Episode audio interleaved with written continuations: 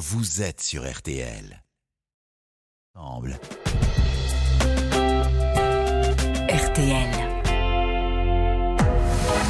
22h, minuit 30. Parlons-nous. Caroline Dublanche sur RTL. Bonsoir Caroline Dublanche, ravie de vous retrouver pour 2h30 de direct, de dialogue, d'échange et de partage sur tous les sujets qui vous tiennent à cœur.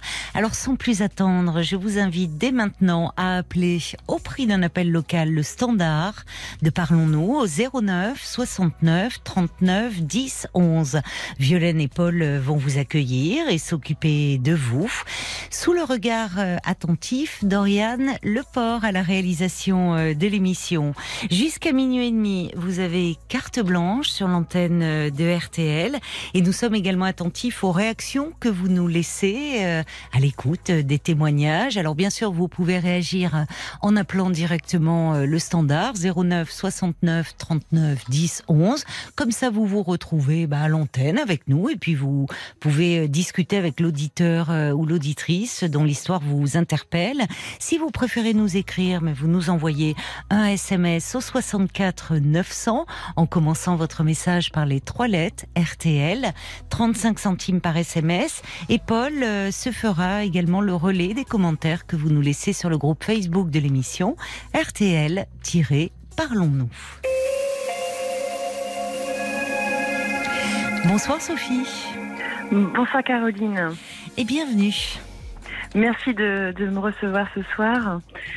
Euh, je, je, tenais à vous appeler parce que j'aurais aimé avoir euh, vos conseils oui. euh, concernant donc une, une, une relation que j'ai faite via un, un, un site de, de rencontre. D'accord. C'est une relation qui est assez récente hein, puisqu'elle a, elle a, elle a commencé il y a à peu près trois semaines. Euh, oui. Juste pour me présenter, donc je, je suis divorcée depuis deux ans exactement, oui. et donc j'ai déjà, enfin je, je connais un petit peu les mécanismes des sites, j'ai fait déjà pas mal de, de rencontres, etc. Et euh, celle-ci était vraiment, j'ai envie de dire, très particulière.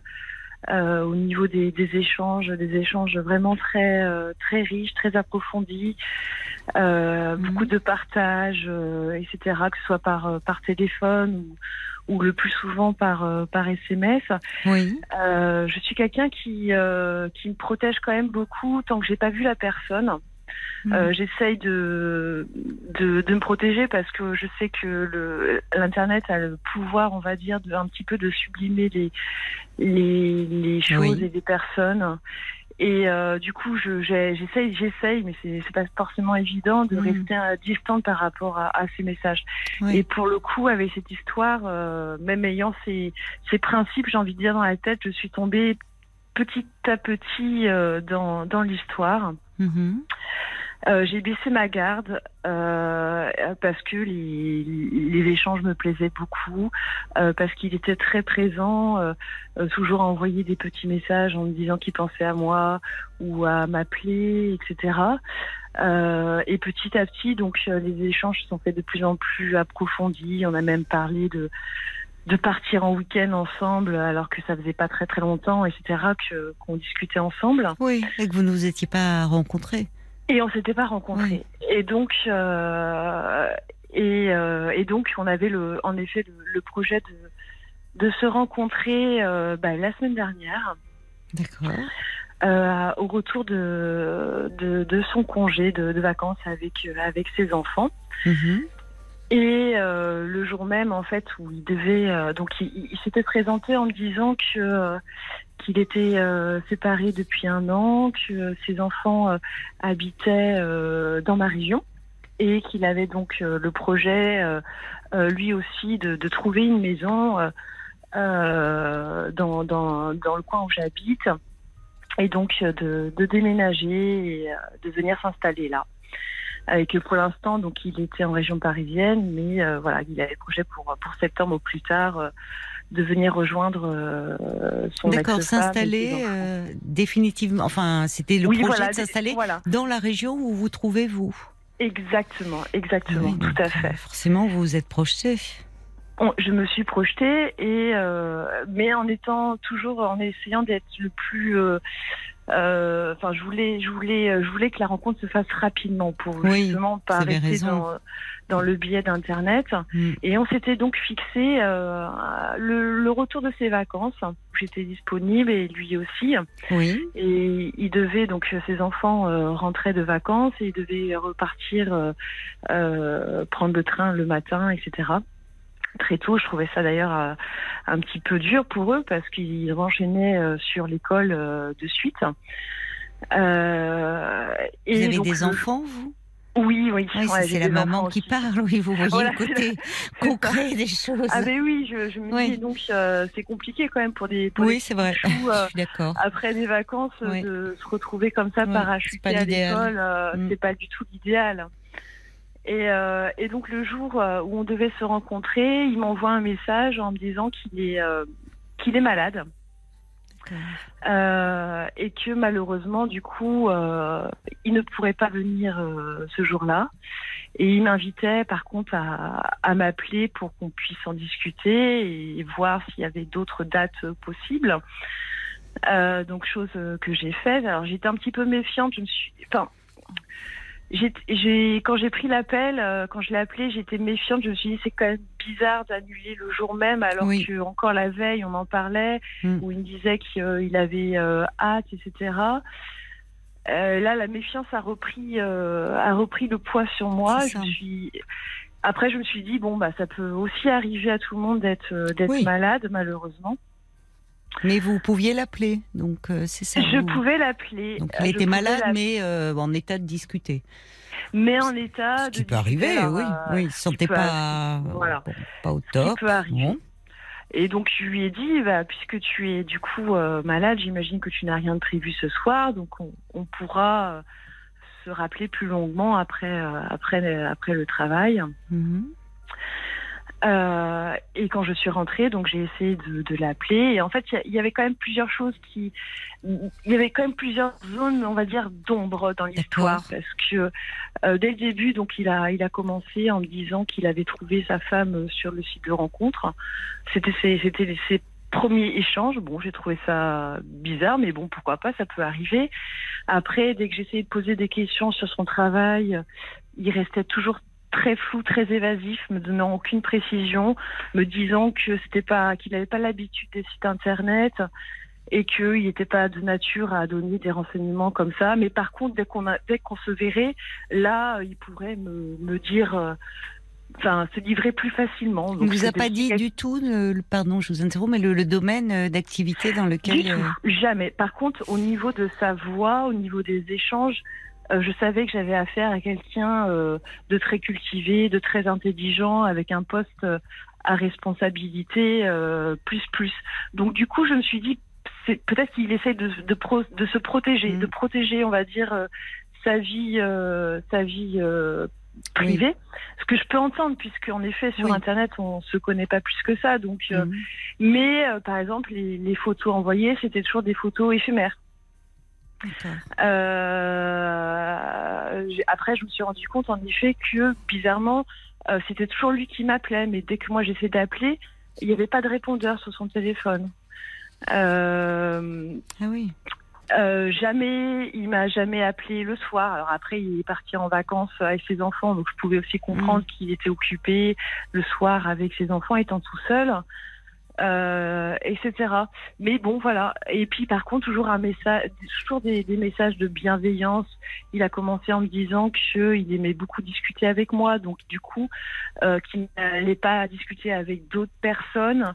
euh, parce que par respect pour moi, il préférait privilégier la communication, beaucoup beaucoup beaucoup de, de sans que je, rien que je lui demande. Enfin, euh, Oui, il y a eu un accrochage euh, d'emblée. euh, voilà, il y a un accrochage, mais beaucoup de, j'ai envie de dire, de beaucoup de, oui, dans ces messages, beaucoup de bienveillance, mais à réflexion peut-être même un peu trop, parce que Oui, Parce pourquoi vous du- dire ça Après tout, pourquoi vous avez raison.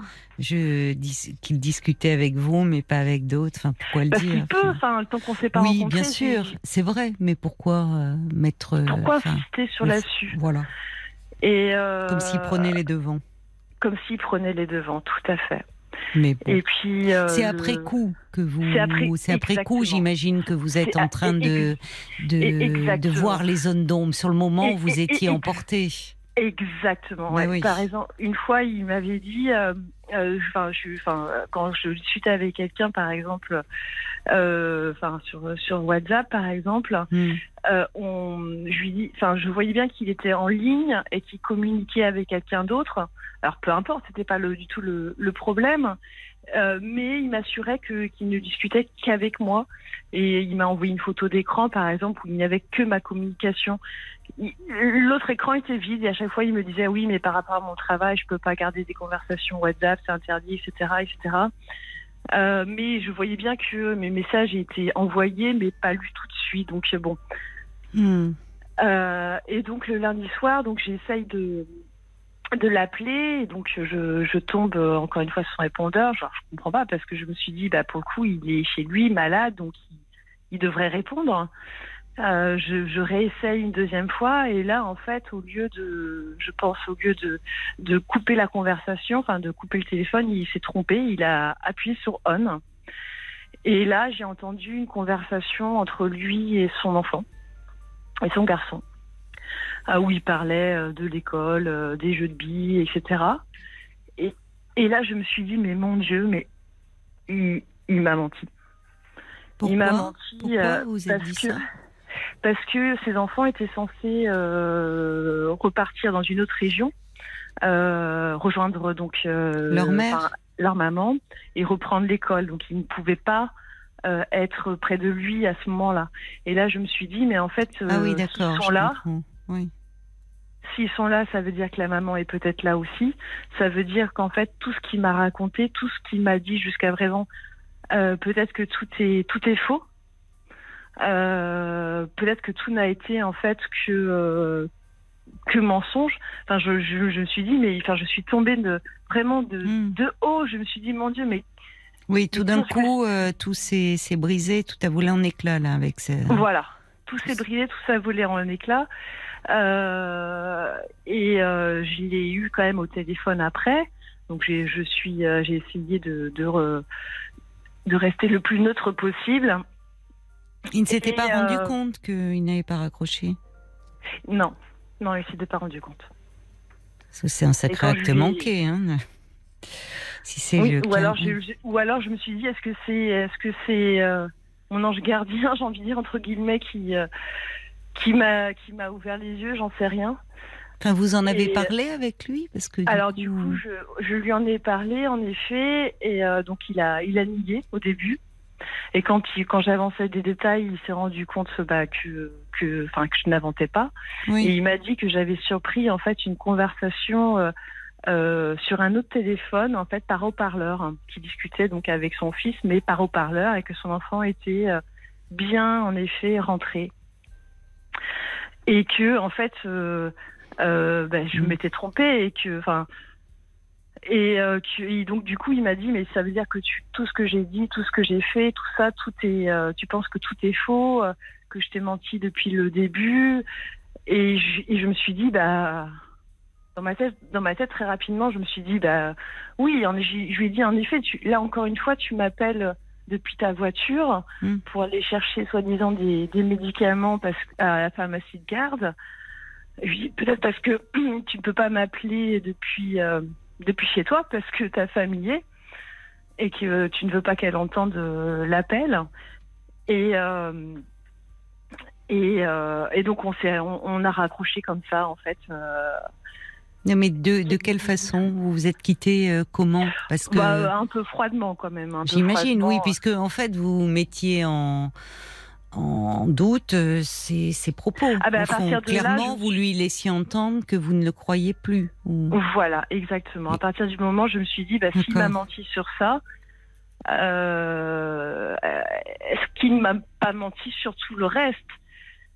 Et, encore une fois, je et donc j'ai- je suis quelqu'un d'assez impulsif. Donc dans Oui. ces cas-là, qu'est-ce qui s'est passé? Bah du coup, j'ai voulu me protéger, donc j'ai tout tout supprimé. Ah bon?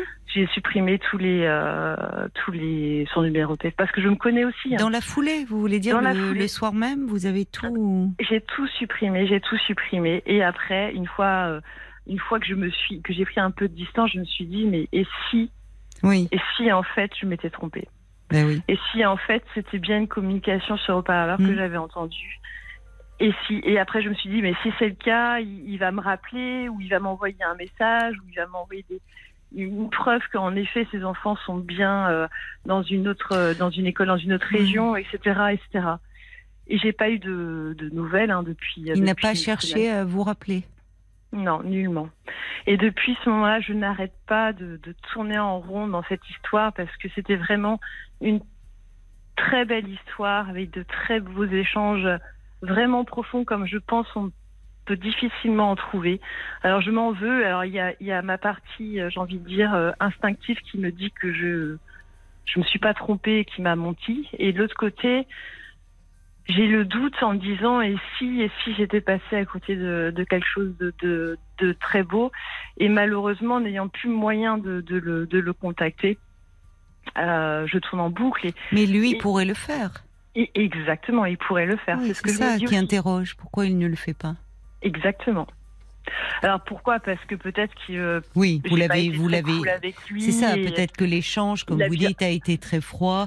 Oui, mais Voilà. après tout, au, au regard de la profondeur de vos échanges, même si sur le moment il était contrarié, voire blessé, euh, que, je- bah, que Ouais. vous mettiez en doute sa parole, il aurait pu, dans les jours suivants, enfin après se dire Oui. c'est quand même dommage de rester sur ce malentendu, Oui. et essayer de vous rappeler. Vous ne pensez c'est pas? que c'est la démarche que j'aurais fait moi en, en effet Oui, alors en même temps, c'est ça. On ne, vous ne savez pas comment lui peut réagir, et mais c'est, euh, enfin, vous, vous ne n'avez pas perdu vos moyens quand euh, vous l'avez au téléphone. Vous Ah l'avez pas Au insulté. début, j'ai essayé de, de rester maître de moi, mais À un moment, ça a été Et compliqué. à un moment, j'ai j'ai explosé, quoi, parce que je me suis dit, en fait, il, il, il s'est il s'est moqué de moi. Euh, Oui, vous l'avez il ressenti comme ça. Ah, je- oui, je me suis dit, il s'est moqué de moi, il, s'est servi de moi, euh, il m'a manipulé, j'en sais Mm. rien, mais j'ai, oui, j'ai eu ce, ce réflexe de me dire, en fait, euh, tout ça n'était que que manipulation, mais mirage, quoi. que mirage.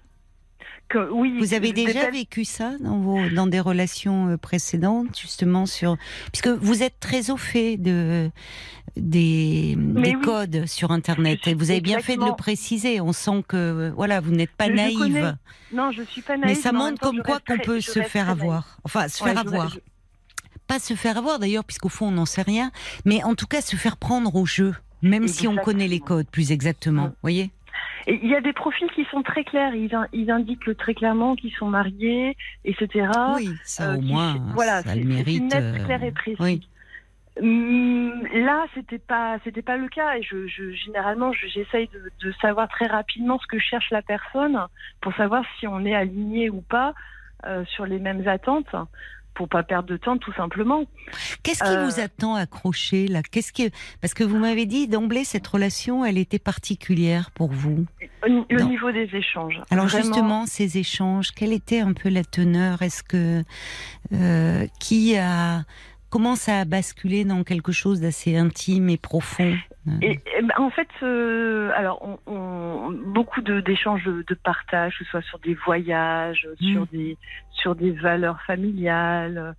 Euh, et puis il y avait aussi beaucoup de projections de sa part. Par exemple, il me disait, euh, euh, ce serait chouette qu'on parte en week-end, etc. Des choses assez, enfin, où je pouvais m'imaginer facilement se retrouver avec des enfants, faire des parties de société.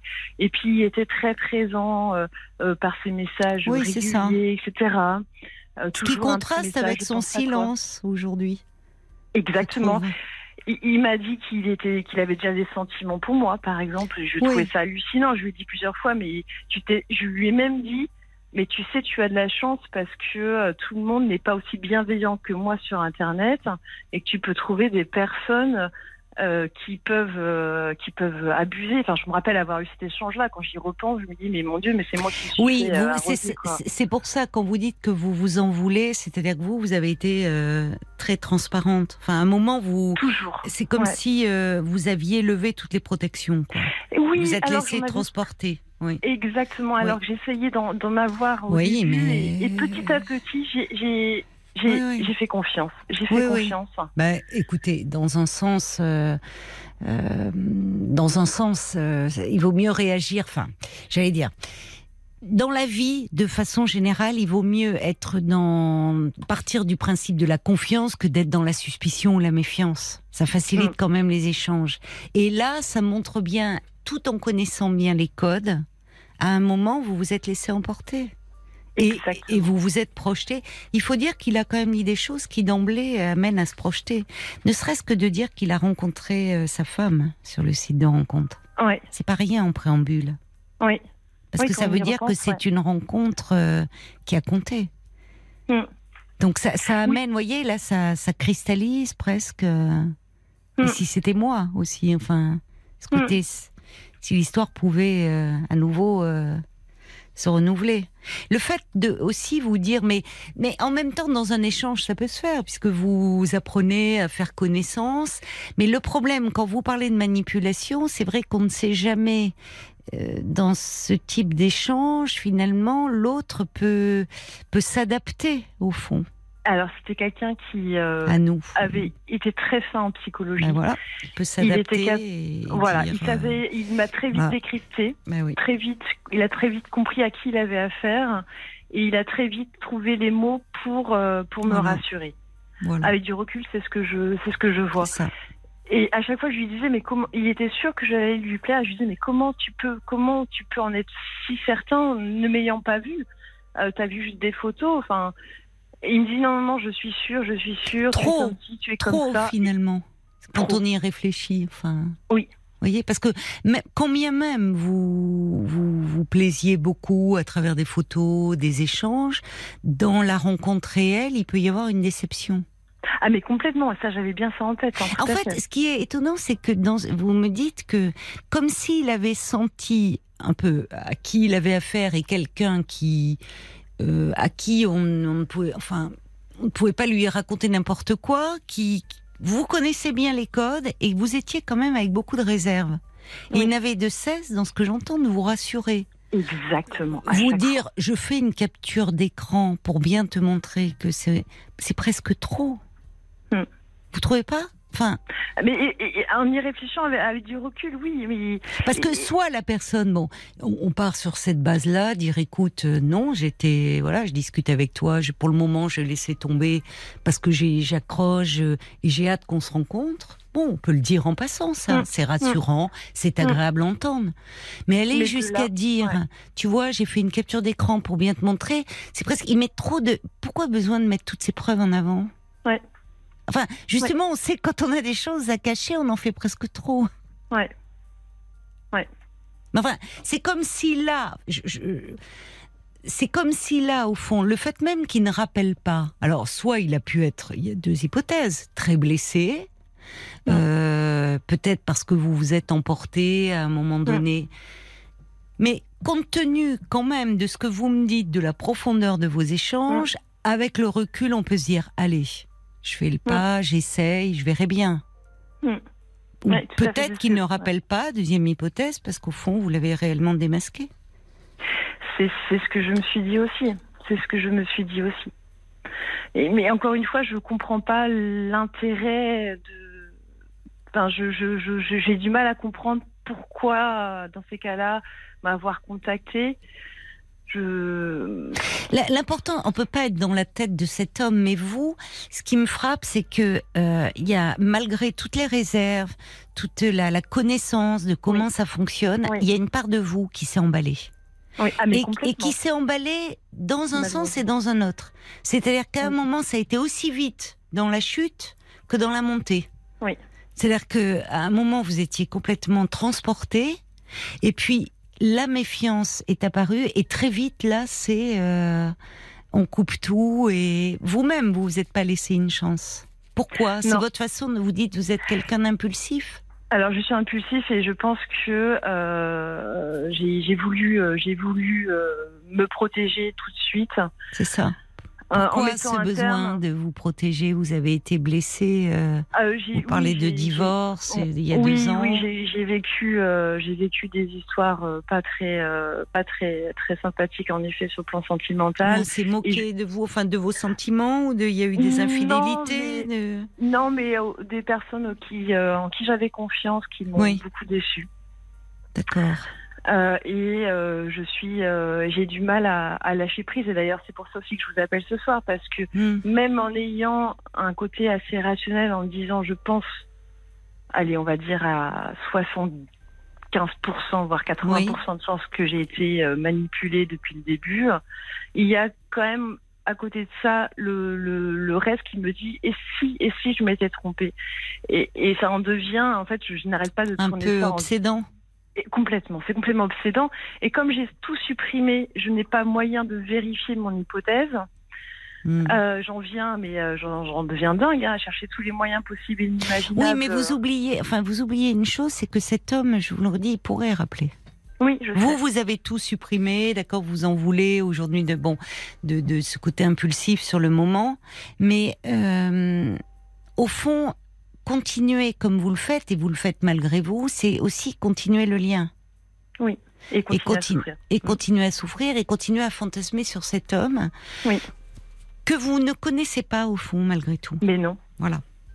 Et qui ne Mais vous non. connaît pas, enfin, quand bien même vous avez eu des échanges pro- profonds, euh, intenses, mais il y a déjà le fait je suis malade. C'est pas anodin Mm. ça. Le jour où vous devez vous devait rencontrer. Exactement. Il y a beaucoup de choses quand même, hein, mis bout à bout. Ou peut-être que euh, Le fait, en effet, qu'il était, enfin, on s'appelait jamais le soir, par exemple, c'est ça. euh, ou le fait encore qu'il m'a appelé euh, le soir, mais depuis sa voiture. Mm. En effet, mis bout à bout, euh, si ça paraît, euh, ça paraît, ça paraît bizarre. Euh, mais encore une fois, ça peut, ça peut être aussi vrai du fait de son travail. euh, Oui, mais encore une fois, si vraiment, euh, je, je trouve que la balle, elle est aussi dans son camp et pas seulement dans le vôtre. Si réellement cet homme, tout ce qu'il vous disait, ses projets, les, au fond, c'est l'histoire, elle part très vite et elle s'arrête avant même d'avoir commencé. C'est Mm. ça qui est. Mais ça, c'est vraiment euh, caractéristique des relations virtuelles. Parce que l'imaginaire s'emballe, parce que Ouais, tout va très vite, parce que tout est exacerbé. Mm. Et je, je trouve que c'est, on, on voit, enfin, lui, travers tous les mots qu'il vous disait, il y a un décalage, je trouve, aujourd'hui avec ce silence. Alors peut-être que euh, à ce moment-là, je sais pas si vous l'avez, euh, euh, vous, vous avez eu le sentiment qu'il vous trompait, peut-être vous lui avez, je sais pas, hein, vous l'avez insulté, il y a eu des choses, des mots qui que bah, vous regrettez. Et comment il réagissait dans ces cas-là? Il, il- il me disait, mais non, dans ces cas-là, tu, tu, tu penses que je t'ai menti sur tout, euh, sur, euh, Oui. sur tout ce qui, tout ce Ouais. que je t'ai dit. Je lui dis, mais non, je pense qu'en effet, il y avait sûrement des parts de vrai. Voilà. Mais là, je peux pas nier ce que j'ai Bon. entendu. Ben, lui qui a su, moi je, je trouve, si vous voulez, il y a une chose qui est, euh, je, trouve lui qui n'avait de cesse de vouloir se montrer rassurant, presque Oui. trop, je trouve. Oui. Je trouve que, enfin, il y a, parce que. Euh, bon, qu'il euh, qu'il soit qu'il qu'il soit rassurant sur ses intentions, sur ses désirs, c'est une chose, mais pas pas constamment. Là, pour le coup, euh, il aurait pu dire, euh, euh, essayer, dire je comprends que, que ça, ça t'est perturbé, que tu doutes, rencontrons-nous. Oui, tout, à En fait. proposer une autre solution. Donc, c'est, je, je trouve qu'il y a un décalage entre le comportement qu'il avait pendant que vous échangiez, où Mm. il n'avait de cesse de Mm. vous rassurer, et où à Mm. partir du moment où, au fond, il y a un doute qui s'immisce, vous en parlez, ce qui est plutôt bien de votre part. Vous auriez pu passer, mettre ça sous le tapis. Au fond, vous avez été spontané. Et, et j'en aurais fait autant. Vous surprenez une conversation que vous n'auriez pas dû entendre, vous mettez les pieds dans le plat en demandant un éclaircissement. Et là, il n'est pas rassurant. Il vous dit, Ah tu non, remets. euh, Il n'est pas rassurant. Et la suite, alors je sais pas de, quand est-ce que ça a eu lieu cet échange? Euh, la semaine dernière. La semaine dernière. Bon, Euh, quand la semaine dernière? Parce qu'on n'est que lundi. Hein. Euh, C'était mardi. hein. Donc, une Oui, semaine. donc il y a une oui, donc là ça fait commence à faire long. Parce que Mm. dans ces cas-là, OK, bon, on n'est pas content, on est blessé, on dit euh, comment elle m'a parlé, mais si vraiment on se dit je pense que Mm. c'est une rencontre, en tout Mm. cas j'ai envie, il y a une curiosité, il y a Ouais, quelque chose ouais. qui se passe, Ouais. on se donne une chance. Vous trouvez pas. C'est ce Ah, que vous êtes en train de me dire au fond. Mais Sur le moment, mais- vous avez réagi de façon impulsive. Mm. Euh, Bon, vous le regrettez aujourd'hui. Alors lui ou vous vous sentiez en phase à ce moment-là?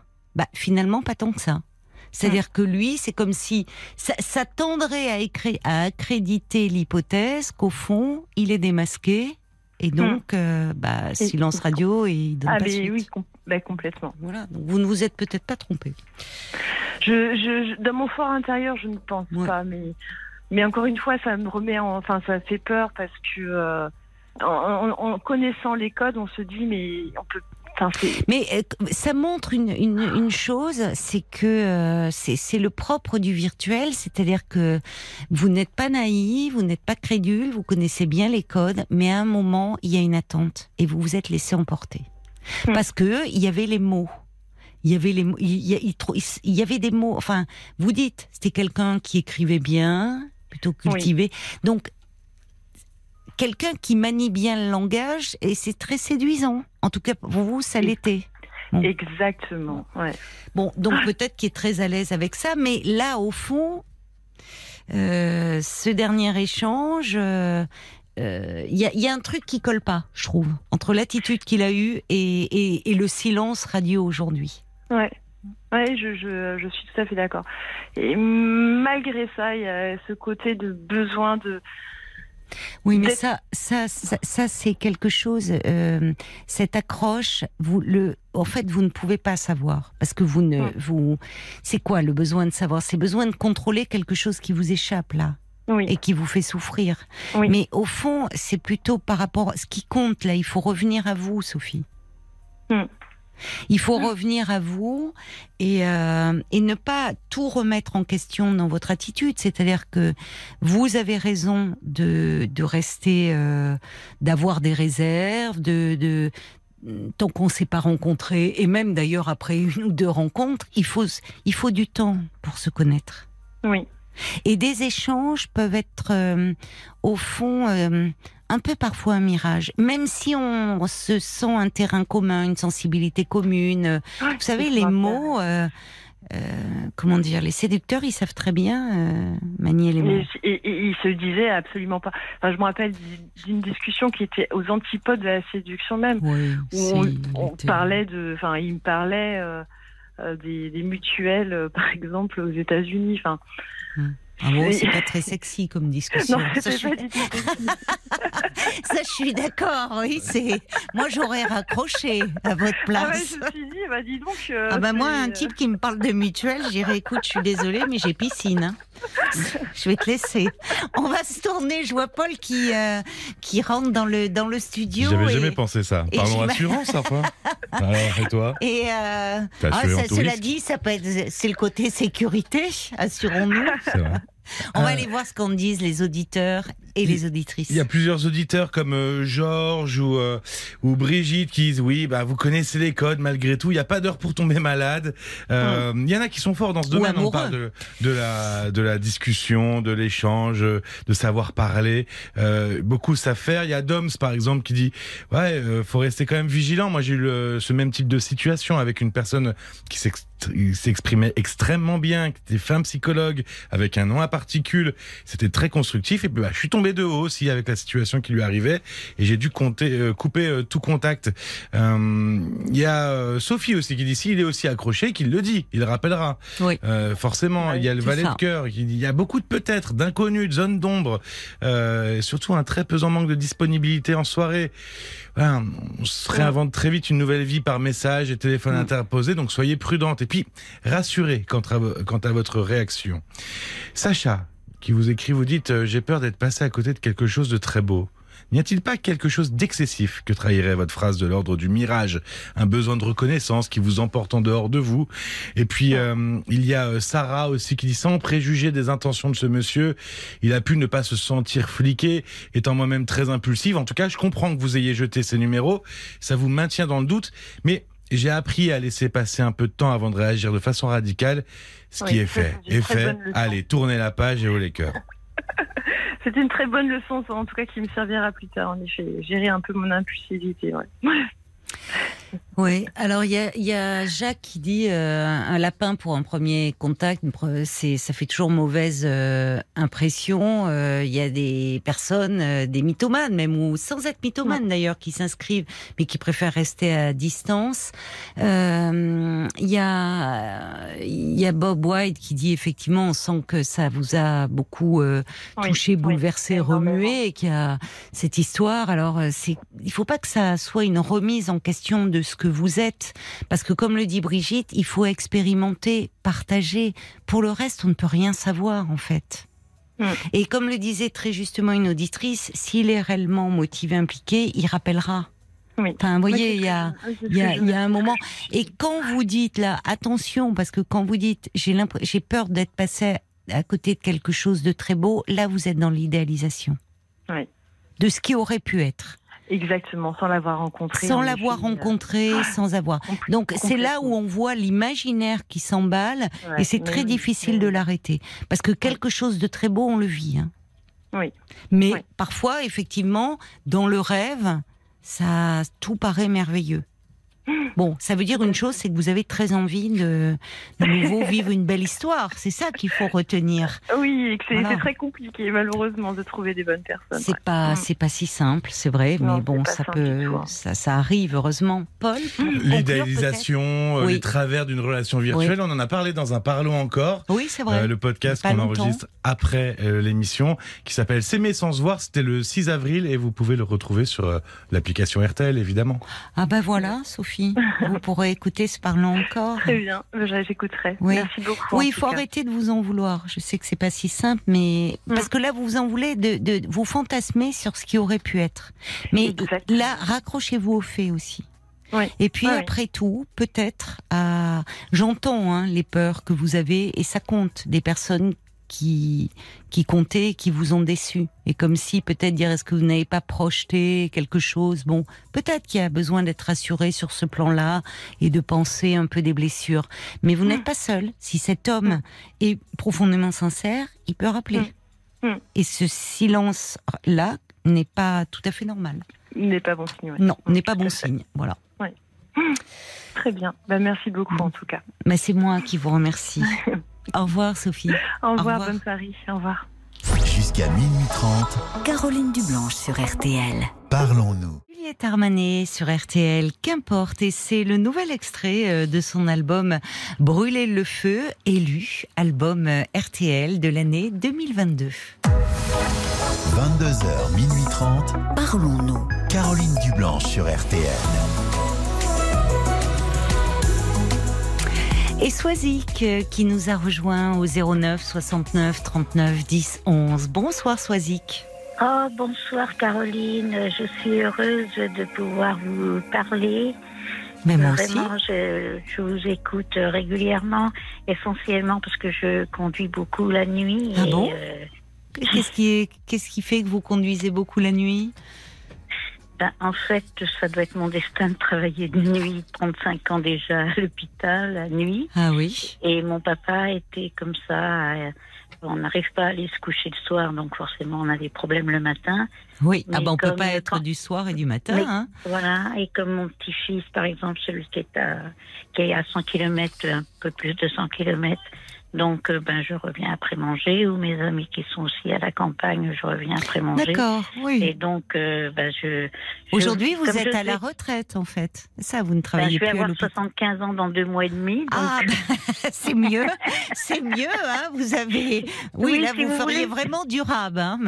euh, ben, j'en ai déjà fait, j'en ai déjà fait Ah bon? parce que j'ai quand même fait euh, 46 ans plus un trimestre, c'est-à-dire 187 Oh trimestres. Oh là Du là. 1er août 1964 au 31 décembre 2010 à plein temps avec Et des comment- heures supplémentaires. Oh là là. Et comment ça se fait Bon, Écoutez, C'est pas le sujet de votre appel, mais Oui, oui, mais c'est pas grave. Mais justement, de toute façon, ça, ça correspond. euh, dans... En fait, tout ça, c'est des conséquences. euh, je dis que tout le monde a bien fait. Je vais donc parler poliment. Tout le monde a bien fait de m'embêter parce que ça m'a amené à devoir euh, travailler beaucoup comme ça et avec des heures supplémentaires. Mais du coup, bah, j'ai pas à me plaindre. Déjà, je suis indépendante. La santé, ça va à peu près, Bon. quoi. Euh, je suis indépendante, je conduis, je ma retraite avec ses 187 trimestres, même si j'étais que aide-soignante, je veux dire. euh, voilà, mais pourquoi pas- que aides-soignantes Elles sont importantes, les Eh ben, aides-soignantes à parce que J'ai l'hôpital. quand même hein, une sage-femme qui me jalouse un peu. Mais c'est qui cette sa- Vous avez une sage-femme dans votre famille? Non, non, non, c'est parce que j'ai travaillé 35 ans, je vous ai dit, à l'hôpital. Oui. Et j'ai été amenée à travailler. euh, à un moment donné, j'étais punie parce que j'avais écrit au directeur, ça se fait pas. Et donc, euh, j'étais en équipe de remplacement. Et entre autres, euh, ben, j'ai travaillé dans. Ben, je n'ai pas fait tous les services de l'hôpital, mais Hmm. de nombreux services de l'hôpital. D'accord. Et entre autres. euh, ben, La maternité. Maternité, euh, voilà, c'est ça. Oui, parce que salle de naissance, euh, je c'est pas un secteur. euh, c'est trop stressant pour moi, ça. Je n'ai. euh, voilà. mais donc, on s'est rencontrés. Moi, j'étais déjà à la retraite et elle préparait. Ben, ça, c'était il y a. Alors, en 2016, ben, ça fait déjà Oui. sept ans. Mais je suis désolée, c'est moi qui vous ai amené sur ce terrain-là, parce que je demandais pourquoi vous rouliez la nuit et tout. Mais en Oui, fait, vous ne que- vouliez pas me parler de ça, donc on va revenir à ce que, à ce Non, que non, vous vouliez me pas- dire au départ. Hein. Je veux C'est pas, pas- vous, oui, là- voilà, vous Oui, bah, si vous, vous- euh, effectivement, merci de me rappeler pour euh, le, le sujet. Bah oui, parce que je voudrais pas qu'après vous me disiez, voilà, j'ai pas pu dire ce que je voulais dire. Hein. non, vous inquiétez pas. Euh, moi, en fait, c'est mon problème, mais aussi je voudrais, je, je- en effet, comme vous avez les réactions de, des auditeurs, ce que je, moi, je ne sais pas encore faire, en fait, euh, de, de réagir. Euh, J'écoute les sujets, Oui. mais je ne sais pas réagir. Et par contre, comme je sais que des gens savent réagir, c'est d'un sujet, en fait, euh, que je pense tabou, parce que ça fait partie des problèmes des, des violences entre guillemets familiales. C'est-à-dire que, en l'occurrence, euh, le problème pour euh, voir nos petits-enfants, quand les enfants, euh, pour des raisons ou pour une autre, ont trouvé une bonne raison pour se fâcher et nous priver de voir nos petits-enfants, quoi. Et vous voyez, par exemple, là, moi, j'ai... C'est pas euh, si tabou que ça. Hein. On en parle euh, ben, je assez souvent dans on- l'émission hein, de grands-parents Ah oui. qui ne voient plus Ah leurs alors, je ne dois petits-enfants. pas tomber les soirs où, où il est Bah, question de ça, Ah oui, parce que c'est vraiment un sujet Ah, que, que l'on entend. Je trouve que c'est un fait de société très grave, là. Mais alors pourquoi vous, vous, vous m'avez parlé de violence familiale? Qu'est-ce que vous voulez dire? Eh ben parce que euh, apparemment c'est mon destin, moi. hein. Euh, Comment ça Ben ouais, parce que euh, voilà, il y en avait que notre grande sœur était née avant la guerre. Je pense que si ça avait été un garçon, ils auraient eu que euh, ce garçon. Et le garçon qui est arrivé après la guerre, il avait un problème physique. Et du coup, euh, comme maman s'en remettait pas, le docteur de famille a dit, bah, monsieur, madame Intel, euh, faites donc un troisième enfant pour pas rester sur un échec. Sauf que je suis cet enfant et je l'ai payé cher d'être tout entière. Petite, mais tout entière.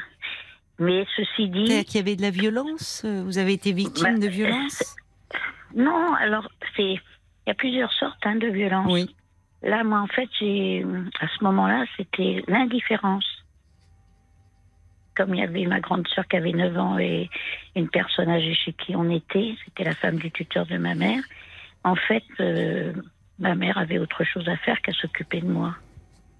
Et votre père? Ben, quand il est décédé, ma grande sœur a eu la Mhm. gentillesse de me, de me dire Oh, mais tu sais, papa, il t'aimait beaucoup. Ah, ben, j'ai dit ça, je suis bien contente de le savoir.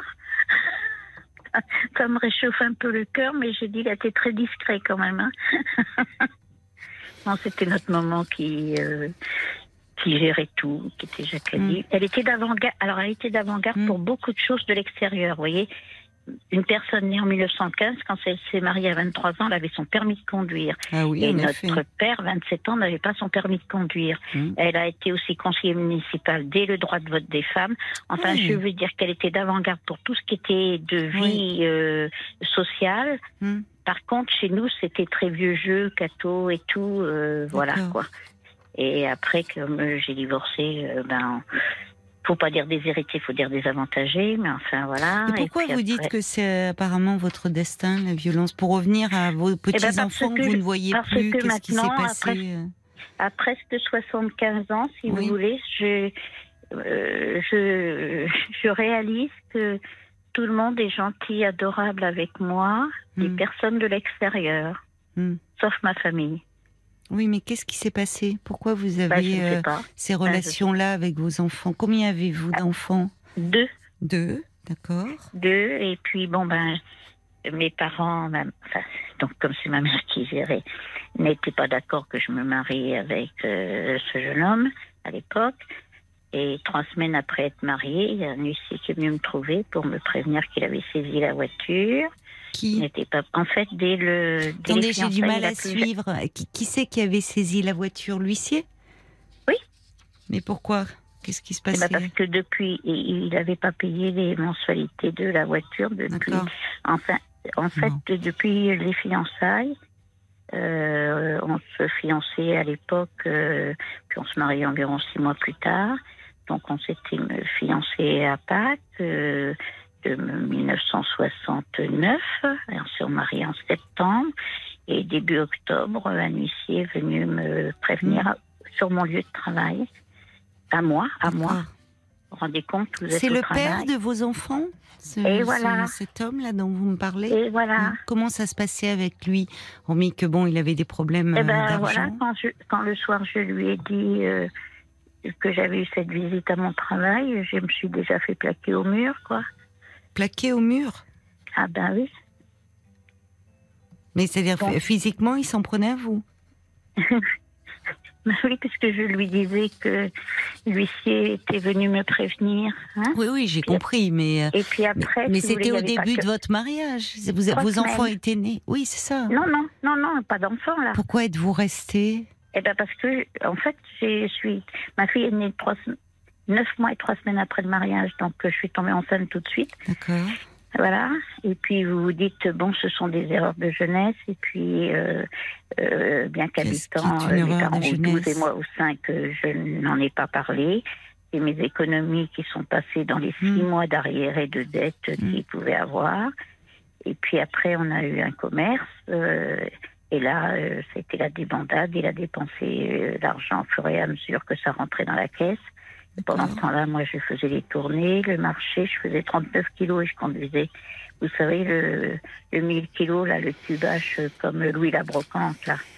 Vous voyez? Été... Mais vous me parlez de dette, vous me parlez, mais Oui. et la violence? Oui, oui, mais alors tout ça, si vous voulez, en fait, euh, j'ai été rejetée parce que sa famille savait forcément qu'il y avait les problèmes de dette, puisque nous, à l'époque, quand on se mariait, on quittait nos familles pour se marier. Donc les lettres commandées avant la saisie de la voiture, elles Mm. sont bien arrivées chez ses parents. Oui, mais vous me parlez de dette et j'entends que c'est un problème énorme, mais il y a aussi cette scène où il vous plaque contre le mur, où il Eh est ben, violent que- avec vous. Est-ce que ça a duré? Vous étiez enceinte Ah oui, donc bien. déjà? Parce oui, que votre oui, fille est née euh, neuf mois oui, après. oui, oui, oui, oui, oui. Oui, ça a Donc, duré. est-ce que ça, est-ce qu'il y a eu, euh, il y a eu à nouveau des actes violents? Ah bah oui. Alors entre la violence, l'alcool, les dettes, et puis finalement me tromper, donc euh, ça va. Mais vous êtes restés Voilà. longtemps Et alors ensemble du coup, hein mes parents... mes- Vous êtes mes parents- longtemps avec cet homme Huit ans et demi. Huit ans et demi. Et moi, je, je suis de la génération de Madame Sauvage. Et vous voyez, pour partir, Ouais. Euh, là, j'avais réussi à, à ce qu'on revende le commerce parce que mes parents étaient répondants et comme je pouvais pas tout dire et je voulais pas que avoir ça sur le dos qu'ils aient à Mhm. payer, donc euh, on, on a vendu. On est arrivé euh, dans un euh, dans un quartier, quoi, dans une tour au cinquième étage. Là, il a voulu pas, me passer par-dessus le balcon. Donc euh, les Non, enfants ont connu quand même la, la violence. Mais Mhm. du coup, euh, maintenant, comme il est décédé, en fait, c'est facile. euh, Les deux familles se sont mises. euh, euh, enfin, mon, mon- la famille à lui m'a ignoré et ma famille à moi n'a pas voulu savoir. Euh, euh, en fait, il faut que je sois toute ma vie à- en sortant de chez moi. Mhm. Bonjour, comment allez-vous tout, et que j'ai le sourire, vous voyez, il faut, Ben il faut non. être gai, il faut être Ben non. voilà. Non, non, ben non. Et voilà. Non, enfin, euh, c'est bien alors, euh, les apparences, donner l'apparence que tout va bien, euh, alors qu'on vient d'en faire euh, à la maison? Non, je suis pas d'accord. Enfin, Et pourquoi vous, voyez, vous, pour vous- partir- pourquoi pour vous voulez donner Non, mais Non, mais pardonnez-moi, Swazig, mais ce que vous dites, c'est important. Vous dites euh, euh, donc la violence continue, l'alcool, les dettes, le, euh, le, il veut vous passer par dessus le balcon et vous vous sortez. Il fallait préserver quoi? Pourquoi euh, c'était Eh ben, aussi important de préserver les Comme chez mes apparences? parents, je, je ne me sentais pas. Je me suis en fait jamais sentie à ma place, on dirait. Et, et comme euh, ben, c'était la consigne de jamais se plaindre, de jamais montrer euh, ses, ses problèmes. Enfin, faut pas parler de ses problèmes ni moraux ni physiques. euh, il faut, faut être avec le sourire et demander aux autres comment ça va. Et on dirait que mon destin à 35 ans d'être soignante, ça a continué puisque je. Oui, vous vous êtes rentrez occupé dans- des autres Eh ben oui. et de Et vous. service. et non. Ben non, moi, il n'y a personne quand j'ai besoin. Mais alors, finalement, vous avez commencé, Swazik, en me disant euh, oui, j'ai un problème, euh, je ne vois plus, euh, enfin, les, les- les- mes petits enfants. euh. Mais alors, Non, mais ça, C'est- en terrible. mais en Bon, fait, j'entends que non, fille, mais c'est terrible. les Non, mais vos enfants, ils ont aussi grandi dans ce contexte-là d'enfer, parce que là, à la maison, vous pouviez pas donner le change. Ils voyaient la violence de leur père. Oui. Ils voyaient, Alors, bon, ils ont grandi là-dedans. 4 ans et demi et, et 7 ans et demi, vous voyez.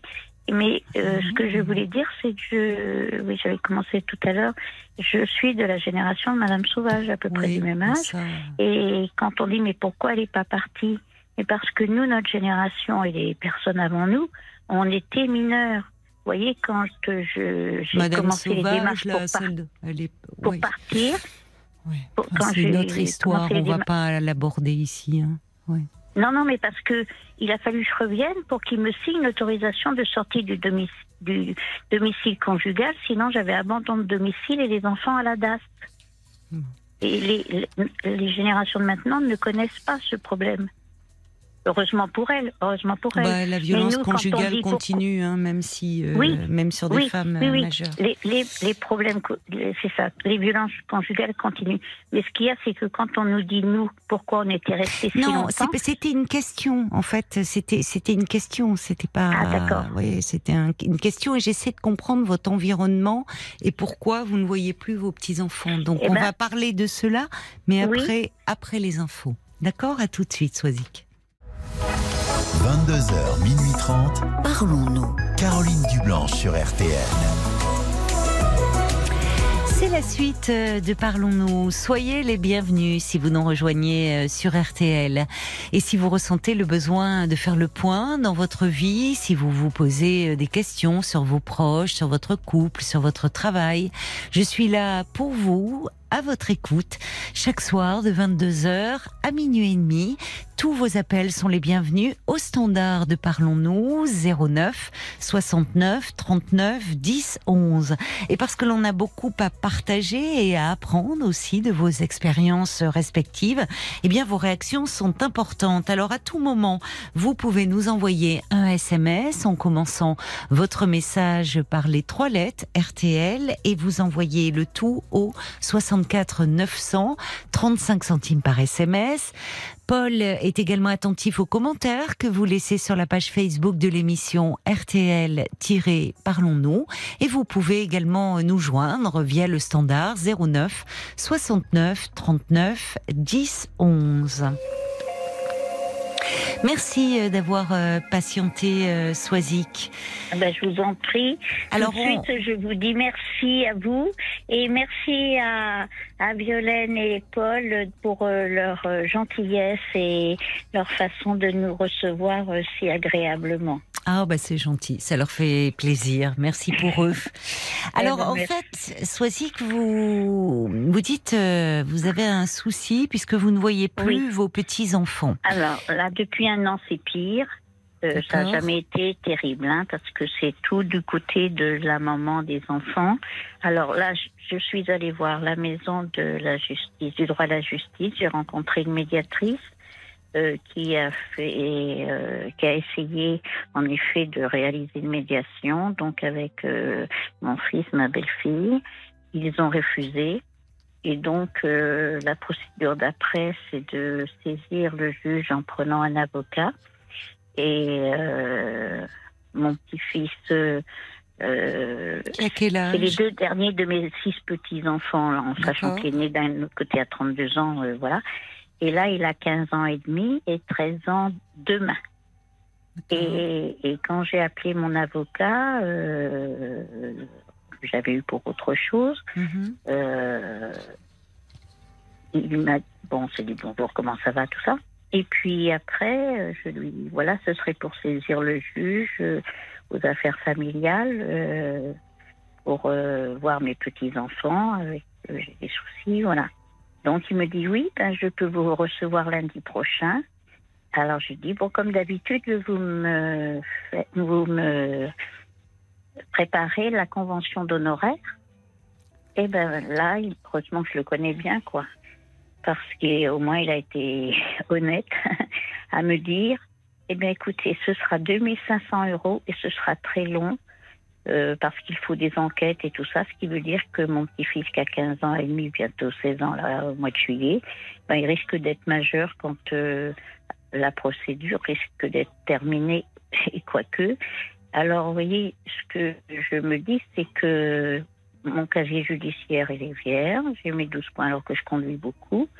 Et euh, voilà pourquoi c'est si... oh, On nous dit on a un droit de visite de nos Oui. petits-enfants, on ne peut pas nous empêcher de les voir. si simple. Eh bien, si, on peut nous empêcher de les voir. Et il est scolarisé en face de chez moi. Le lycée, euh, il y a juste à traverser la route. Mais à 16 ans bientôt, il est jamais, comme son petit frère, euh, ils ne sont jamais venus chez moi. Donc, Mais alors euh, attendez, ils ne un- sont jamais. pas- Attendez, pardon, j'ai besoin de comprendre, Soisic, parce que vous dites ils ne sont jamais venus euh, chez vous, mais vous me dites que depuis un an, ça s'est aggravé. Donc ça veut dire que vous les voyez ou vous ne les avez jamais vus chez vous? C'est ça que je Ah, comprends chez- pas. chez- non, non, c'était que chez eux. D'accord. Alors, C'était que chez eux euh, parce que si vous voulez, bon bah ça fait pas bien. Je suis, j'habite dans un quartier euh, un peu chaud, quoi. Voilà, j'habite en HLM. Comme j'ai payé les dettes euh, de du père des enfants et de ma fille à la suite, euh, mais qu'après on me fait la tête parce que ben c'est, y a plus rien à gratter. Voilà. Et du coup, bah, on vient pas chez moi avec une belle voiture, hein, par exemple, hein, dans mon quartier. Hein. Mais ce qui est dommage, c'est que le lycée qui est en bas de chez mais vraiment, hein, je- ma tour, il y a le trottoir, la rue, enfin, c'est une, une avenue, donc Mhm. euh, c'est avec un terre-plein. L'autre côté, c'est le lycée. Moi, je suis à mon balcon, terrible cette je vois les jeunes. Ouais. Et si on- je me dis, si au moins j'habitais dans le bâtiment en Hmm. tournant le dos au lycée. Non, je Mais dites-moi, Oui, oui, non, mais c'est terrible. La proximité, vous savez qu'ils sont là tout près, vous ne les voyez Voilà. pas. Mais euh, en même temps, pour, euh, pour vos. Ce sont des garçons pour vos petits-fils, là. ne- Oui, Euh, c'est toujours compliqué. Pour les, pour les petits-enfants, c'est terrible de se retrouver dans ces situations mais oui, mais oui, où mais oui. les grands-parents et les enfants sont en conflit ou Voilà, parce que me- les, voilà. les, les petits enfants, les, vos petits-fils, c'est vrai qu'ils sont en âge, ils pourraient venir euh, chez vous et, et- et voir leur grand-mère, mais, mais c'est aller contre. l'arbre et l'écorce, Eh c'est ben ça. voilà, voilà, c'est aller contre leurs parents. Et voyez, et si vous voulez, si je vous appelle ce soir, c'est que je n'avais pas entendu qu'il y avait d'autres personnes, voyez, qui Ah oui, c'est un sujet qu'on aborde sujet. souvent. ouais. Et c'est que je. Vous voyez, le monsieur Alegno, là, il essaye de, Non, je ne de, sais pas de qui faire remuer le cocotier par rapport à la violence routière, euh, que ce soit pas Ah oui, homicide le, involontaire, mais homicide volontaire. Et moi, j'aimerais se. Non, mais ça n'a aucun rapport. Hein. On va Non, pas. non, Non, non, non, non, non, non. Là, franchement, pour- désolé, mais là, euh, Oui, enfin, il de mais drame terrible que- avec son fils. euh, non. Oui, oui. Non, mais, vous savez, pardonnez-moi, Swazik, mais moi, je suis psychologue. Oui. Et euh, en fait, dans ces histoires-là, je peux vous dire que euh, j'entends vos démarches, saisir un juge aux affaires familiales, parce que oui, vous parlez de fait d'un droit pour les grands-parents, d'un droit de visite, euh, enfin de voir leurs petits-enfants. Mais vous savez, quand on met la justice dans ces histoires-là, déjà votre avocat, il vous l'a dit, Oui, oui, c'est bah, c'est très long. ça. Et Ce en plus, et en Hein plus, ça jette de l'huile sur le feu. Mais bien Et là, vous avez des, en- Oui. des enfants qui sont adolescents. Oui, donc, oui, tout- Enfin, c'est c'est- depuis combien de temps il y a Brigitte, Non, mais depuis combien de temps comme- vous ne les voyez plus? Là, ça fait un an. Ça fait un an. Alors que Ce s'est-il que je passé voulais vous dire aussi, c'est que euh, euh, là, comme forcément en étant grands-parents, ça veut dire qu'on n'a plus 20 ans. Et, et ce qu'il y a, c'est qu'effectivement, euh, bon, quand mon avocat a dit ça, il m'a dit oui, je ne vous conseille pas, euh, voilà, de dépenser entre guillemets, Oui. dépenser vos sous et pour, en- comme vous dites, mettre de l'huile sur le feu. Mais ce qu'il y a, c'est que du coup, nous, on, on vieillit là, hein, on perd des Bien forces, sûr. on perd des forces euh, et physiques et morales, on baisse ses bras, et, et puis, euh, ben, ils vont plus avoir nos petits enfants. Que s'est-il passé de- en de- fait, Swazik Essayons de comprendre comment. euh, J'entends que effectivement le, le fait de vieillir vous angoisse, vous dire euh, d'être privé d'eux, mais qu'est-ce qu'il y a Il reste peut-être quelque chose à faire. Qu'est-ce qui s'est passé il y a un an pour que vous en soyez aujourd'hui dans cette situation Ben, je me suis consacrée à eux tout le mois de mai.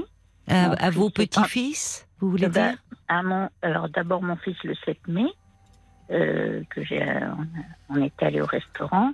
Et puis, euh, ma foi, après, euh, j'ai dit, bah, vous allez bien me faire payer un petit thé parce que ça fermait de bonne heure, le restaurant. Et puis, en fait, il s'est avéré que des gens sont arrivés plus tôt. En Mhm. fait, euh, euh, l'anniversaire allait se terminer comme ça, moi, que je rentre chez moi. L'anniversaire, des- c'était votre sauf anniversaire? L'anniversaire de mon fils. D'accord. Et, et du coup, comme euh, je suis allée boire un thé, euh, je leur dis comme ça, alors la caravane s'en est où? C'est une caravane chez eux pour euh, s'il y a des amis qui viennent et tout. Justement, maman, c'est ton, ton tour, euh, c'est la couture. Donc je me suis dépêchée de faire toute la couture parce que justement le petit a 13 Oui, ans demain. Donc là, l'année dernière, entre l'anniversaire du 7 et pour le petit, on le fêtait le 22. Je me suis dépêchée de faire euh, la dizaine de rideaux et double rideaux qu'il y avait à faire pour la caravane. Donc c'était le 22 et le 29 pour euh, la fête des mères. Ben voilà. Et comme j'ai fait Non, mais qu'est-ce qui s'est passé? C'est- je, je comprends. Là, c'est vrai que là, je suis perdue entre le salon de thé, la caravane. Qu- Qu'est-ce qui s'est passé? Il y a une euh, jusque là, donc vous Eh ben, voyez votre les autres petits enfants, vous les voyez déjà, puisque le problème porte sur ces deux Ben, les derniers. autres petits Vous les enfants ne voyez? sont pas. euh, ce- c'est chez ma fille, ils sont Oui. adultes, alors euh, ça va. Oui, vous avez des contacts avec eux. Oui, oui, oui. Bon, alors fait, ça, c'est important. Donc, Oui. ce sont les, les enfants de votre fils, Oui, donc parce qui ont, que tout, avec tout qui est ça géré ne va par la pas. belle famille. Tout est géré Donc par la c'est avec famille. votre belle-fille que vous avez des problèmes? Alors, je peux même pas dire que j'ai des problèmes avec elle, puisque c'est inexistant. Vous n'avez pas de lien? Non. Mais jusque-là, vous les voyez, c'est ça? Il y a un an, il y a eu euh, une, une dispute autour Mais- de la caravane, non, quoi, je- en fait. Ça. Non, non, non, non, c'est que. euh, Ça paraît anecdotique. C'est que c'est depuis quand même toujours, puisque à leur mariage, euh, euh, il n'y avait eu aucune fête avec moi avant. Enfin, c'est trop compliqué de vous expliquer tout ça. Mais là, là. Oui, mais vous les voyez travaillé- jusque-là quand même. Alors, c'est vrai que ça interroge parce que si vous aviez, euh, je sais pas quelle relation vous aviez euh, euh, avec euh, vos, vos petits-enfants il y a encore un an, vous, vous alliez les voir chez leurs parents puisque vous me dites qu'ils Bah ne venaient oui, pas mais chez vous? que quelques. Voilà, je ne les ai, je les ai gardés peut-être deux fois chez eux petits. Ah oui, c'est Mais ensuite, euh, ils sont jamais venus chez moi. Parce qu'à l'époque, euh, il y avait la grande sœur de la fille aînée de mon fils qui avait 17-18 ans. qui a permis de- de- d'éviter d'avoir besoin de moi, vous voyez, puisque quand ils étaient absents, il y avait la grande sœur, enfin, d'ailleurs, Mhm. c'était même pas une grande sœur, mais enfin, comme une grande sœur, Ouais. qui était là. Donc, ils- euh, en fait, euh, j'ai toujours été mise à gauche euh, parce que, ben voilà. Et euh, avec votre fille, les relations se passent mieux? Ben non, parce que c'était la- à l'origine qui a été euh, à, à l'origine de ça. Parce que quand elle Votre a divorcé- fille a été à l'origine de oui, la mauvaise oui. relation avec votre fils? Ben oui, parce qu'elle a pris le relais de son père au niveau des dettes. J'ai payé pour elle. Il est beaucoup question d'argent hein, dans votre Oui, histoire. Qu'est-ce qu'il est question d'argent tout à hein? fait, Tout tourne tout autour de ça. hein. Tout à fait. Vous savez, Ouais, quand on parle beaucoup d'argent, souvent c'est qu'on peut pas parler du Ouais. reste. hein. C'est plus Ouais. facile de parler d'argent que de parler d'amour. Ouais, ouais, ouais, tout à fait. Et moi, Et j'entends, il y a un point, parce que vous me parliez de, euh, auparavant, j'entends quand même la violence aussi. Oui, oui, Et oui. des enfants qui ont grandi dans un contexte de violence. vi- Violence Et physique, ça pèse peut-être aussi, ça. Vous ne pensez pas? Oui, violence physique, morale. euh, Oui, oui. Et puis ils ont été habitués à ce que, en fait, euh, j'ai toujours tort, vous voyez. Donc il est facile de continuer de dire que j'ai toujours tort. Et je, je, entre guillemets, je suis punie de je sais pas quoi. vous savez ce que je pense des fois? Je me dis, ah ben, je crois que je fais mon purgatoire sur Terre. Parce que vous savez, comme on disait tout à l'heure, quand je sors, par contre, euh, eh ben, j'ai le sourire, quoi. Et bonjour madame, bonjour monsieur. Oui, mais bon. bien, enfin, voilà. ouais. voilà. Bon. Ben, Comment est-ce que vous avez été vous? Parce que on voit bien euh, c'est- c'est vous donnez le change d'accord Oui. mais au fond euh, vous portez une histoire euh, très lourde euh, depuis depuis votre naissance le sentiment de de ne pas avoir de place au fond euh, vous dites euh, l'indifférence de votre mère qui avait toujours mieux à faire que de s'occuper de vous et aujourd'hui euh, l'indifférence de vos enfants Oui, on dirait que maintenant, il n'y a plus rien à gratter, donc euh, Non, je crois que c'est pas. Je, je crois que je. J'ai le sentiment que dans les histoires de famille, quand il est question d'argent, en fait, l'argent c'est c'est le sommet, euh, c'est ce qu'on voit de l'iceberg, mais il y a toute la face immergée qui qu'on ne voit pas et qui pourtant dans lequel on, bute. Et euh, je, je, trouve, enfin, vous vous faites du mal en disant, euh, euh, il y a plus, ça, je peux plus donner d'argent, donc ils veulent plus me voir. Je pense qu'il y a des choses plus complexes derrière euh, votre histoire, et que plutôt que de rester, peut-être qu'à un moment, quel que soit son âge, euh, il est toujours temps de tomber un peu le masque. Et à la limite, euh, le pire, c'est de vouloir toujours euh, sauver les apparences, donner euh, une meilleure, la bonne image de soi. Et, et finalement, vous voyez, vous m'appelez pour en parler ce soir. Bon, et là, il s'agit pas de de donner la meilleure image de vous, de votre histoire, mais de vous délester de cette histoire et de ce qui vous pèse. oui, Essayez de comprendre pour voir comment vous pourriez peut-être, puisque comme vous le dites, vous avancez en âge, essayer de de de mettre du lien, d'essayer de de parler, peut-être si c'est possible encore à votre fils ou à votre fille? À- la veille des vacances de février, je voyais euh, trois quarts euh, de un massage scolaire Ouais. et donc euh, même quatre il y avait. Euh, et j'ai appelé mon petit-fils en me disant il est dans un de ces quarts et je suis tombée sur le répondeur.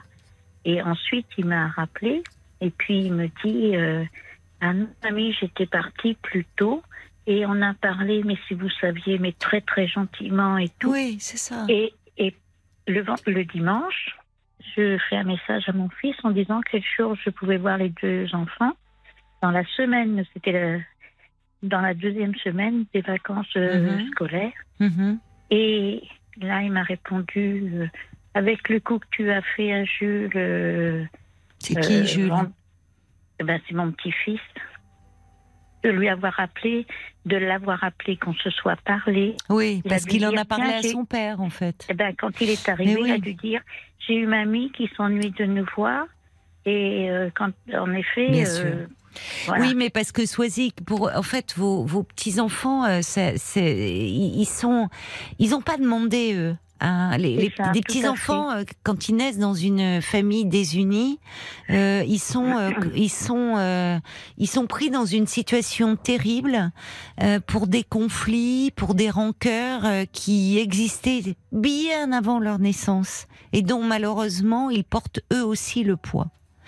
Donc à un que- moment, si vous voulez, c'est pour ça que les, les histoires. euh, Enfin, votre avocat, il a été très honnête, je trouve, avec Ah vous, oui, parce qu'il aurait pu. vraiment- Oui, il a Oui, été oui. honnête. Il a été honnête très- parce que il aurait pu dire bon, allez, après tout, euh, je prends l'argent, je vais Voilà, faire miroiter des choses. Non, mais heureusement, je le connaissais déjà. Bah, pour, euh, voilà. Il a été, il a ça, été bien, il vous a bien son- renseigné. Oui, tout à fait. Et alors, une médiation, ce que vous avez tenté de faire, plutôt familiale, qui est toujours Oui. possible, plutôt Oui. euh, que d'aller sur le plan juridique. Et au fond, bon. de quoi Qu'est-ce qui se passe? Pourquoi euh, avec euh, votre fils et aussi avec votre fille, euh, les relations sont, sont si dures? Est-ce qu'ils vous font des reproches? Qu'est-ce qui, qu'est-ce qui est en jeu, au fond, selon vous, depuis toutes Ben, ces années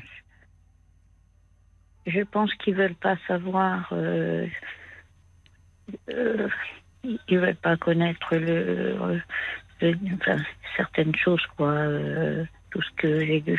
Puisque je dormais que deux heures. Vous voyez, la journée, j'étais bouchère et, et charcutière avec faire les marchés, commander tout. La nuit, j'étais soignante. Eux étaient en bas âge. Je vais m'occuper d'eux. Et euh, je dormais que deux heures. C'est pas possible. Mais il faut pas dire tout ça, c'est pas. c'est Non, du ce que j'entends- c'est du, c'est du passé, Oui, c'est tout ça. C'est ça, Mais c'est-à-dire ce que je ne comprends pas, c'est que la belle famille s'arrange de tout ça, quoi, voilà. Et puis, vous voyez, quand, quand si c'était une grande famille pour d'autres sujets, on, il y a ce qu'on appelle les conseils de famille.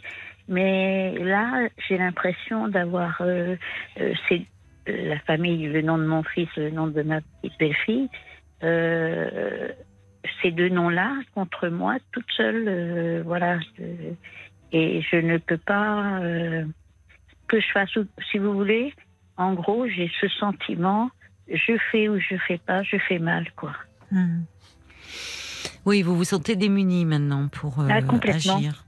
Et la médiation que vous aviez euh, envisagée, enfin espéré pouvoir faire avec Oui. vos enfants, est-ce Oui. que vous ne pourriez pas, euh, vous, euh, parler déjà seul dans un premier temps, puisque bon, malheureusement, vos Alors, enfants, euh, parler avec qui? Mais parler avec un professionnel de l'écoute. Parce que on sent à quel point euh, il y a tout ce poids de votre passé dont vous avez besoin de parler et dont vos enfants ne veulent pas entendre parler, peut-être parce qu'ils ont le sentiment euh, que ils connaissent déjà l'histoire ou enfin je ne sais pas d'ailleurs, je ne suis pas dans leur tête, mais en revanche vous on sent que c'est quelque chose qui qui est très présent dans votre esprit et qui vous pèse et qui peut-être vous vous empêche aussi euh, d'avancer de- et de voir comment vous pourriez trouver un dégagement, une issue pour tenter de renouer le dialogue avec vos enfants. Parce que pour avoir travaillé à l'hôpital, euh, et comme je vous ai dit, ayant fait plusieurs, Oui. pas mal de services, malheureusement, quoi, ouais, les personnes âgées, plus de visites et tout ça, on devient, on dirait qu'on on n'est plus rien. Oui, mais Swazik, je pense que en fait, vous avez vous un grand besoin de vous confier. Et que là, euh, vous êtes tellement mal en ce moment, il y a toute votre histoire qui revient, et euh, qu'en fait, oui, ils ne ça, peuvent pas on entendre. Ils entendent qu'une plainte, vos enfants, et ils se protègent. De quoi, je ne sais pas, mais comme si vous avez, vous, un- quand on a un grand besoin de parler et de se confier, finalement, on ne peut plus entendre les autres. On ne peut pas, parce qu'on est trop absorbé par ses propres douleurs. Et peut-être qu'il faudrait trouver un endroit pour les déposer un peu, vos douleurs. Avant de pouvoir à nouveau essayer de, de renouer un lien avec vos enfants. Je pense que vous avez déjà, vous, besoin, dans un premier temps, de, de déposer un peu tout ce fardeau. Parce que là, j'entends bien, vous l'avez fait aussi un peu avec moi, comme si vous deviez vous justifier au fond de ce qui s'est passé. De le passé, vous ne pouvez pas le transformer, mais en revanche, vous pouvez quand même un peu en parler à nouveau, puisqu'il est là et très présent dans votre esprit. Vous délester un peu de ça, et peut-être aussi vous délester de la culpabilité.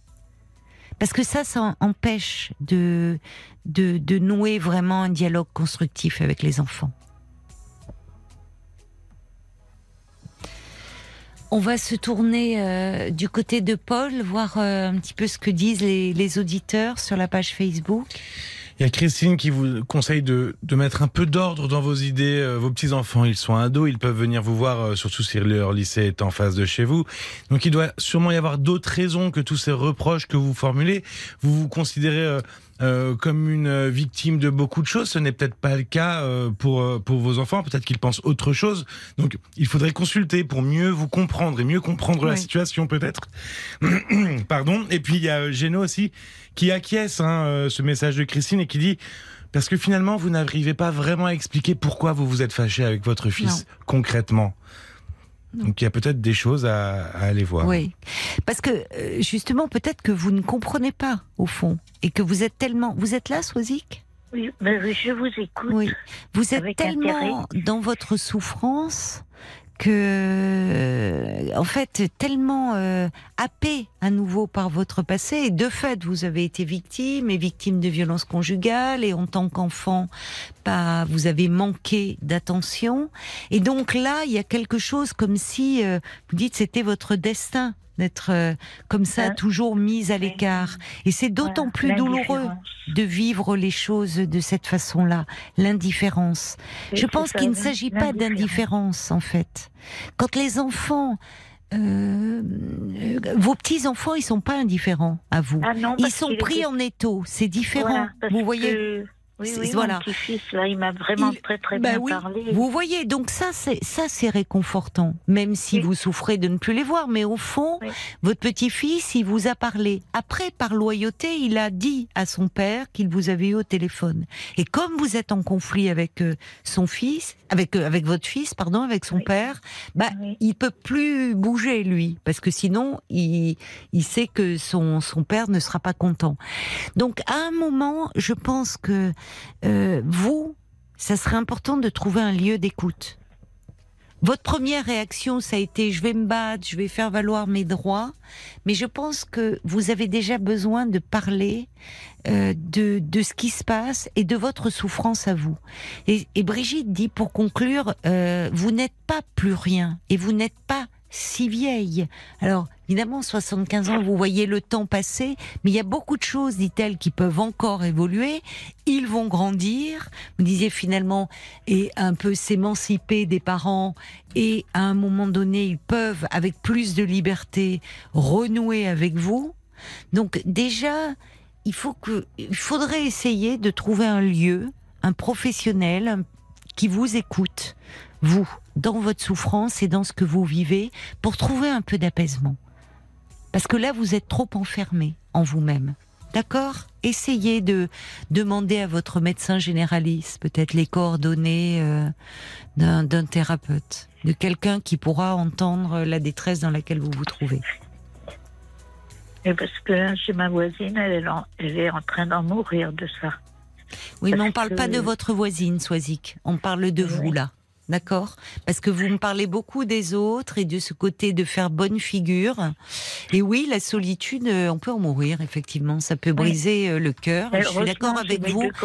Oui, mais euh, Occupez de vous, occupez-vous de vous, Soisic. Oui. Vous avez, c'est bon, le, faire, euh, vous occuper des autres, faire bonne figure. euh, bon, et vous pouvez dire à votre voisine euh, qu'il y a des numéros d'écoute spécialisés, Ah qu'elle voit son médecin mourir, là. traitant. Non, non, non.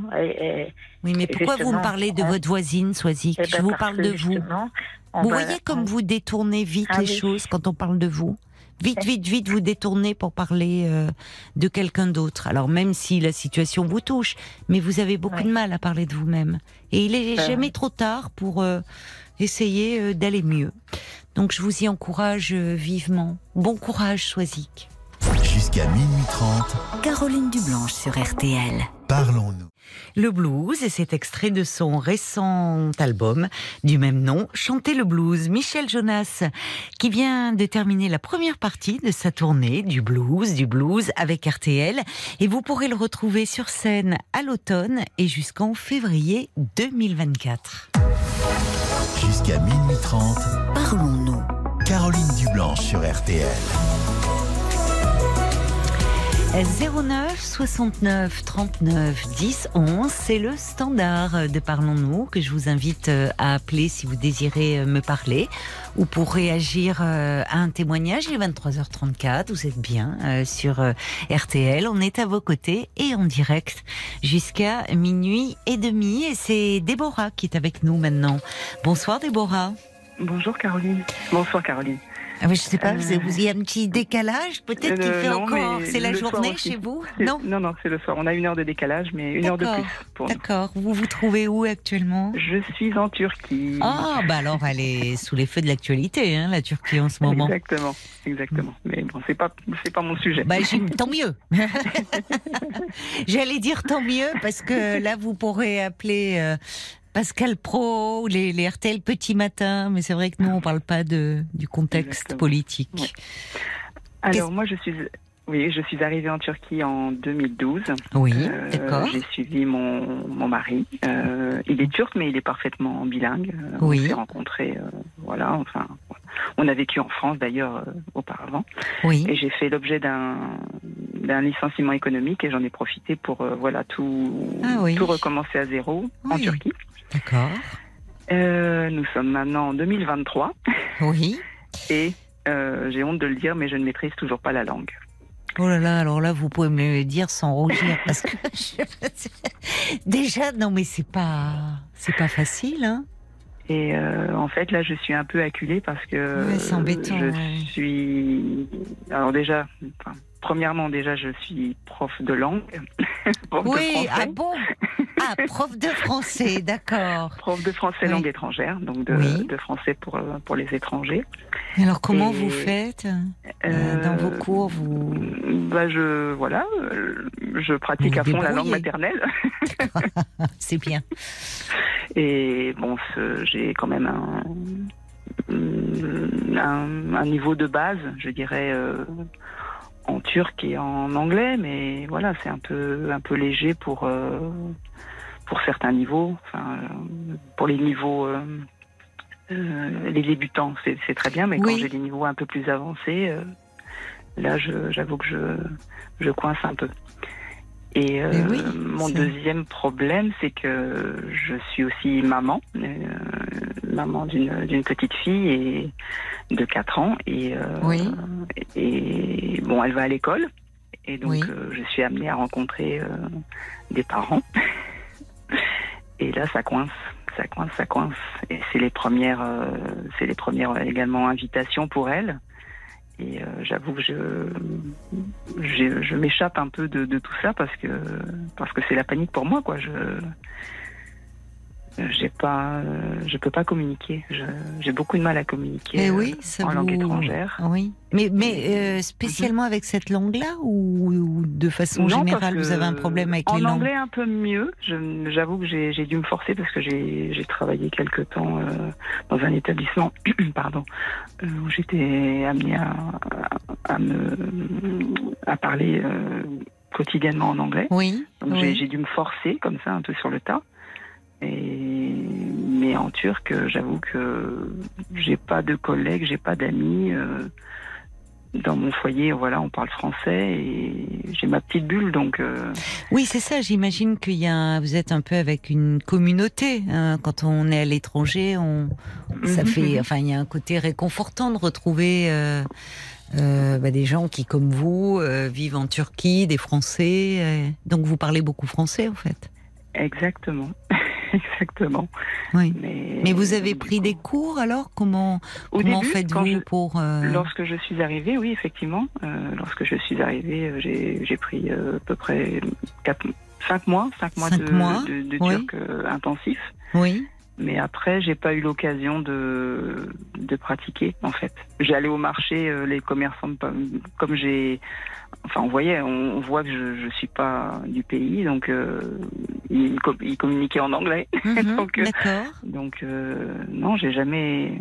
Mais pourquoi aujourd'hui finalement? C'est parce que c'est depuis que votre fille va à l'école que Exactement. vous, n'arrivez suis- pas à communiquer avec les autres Ouais. parents?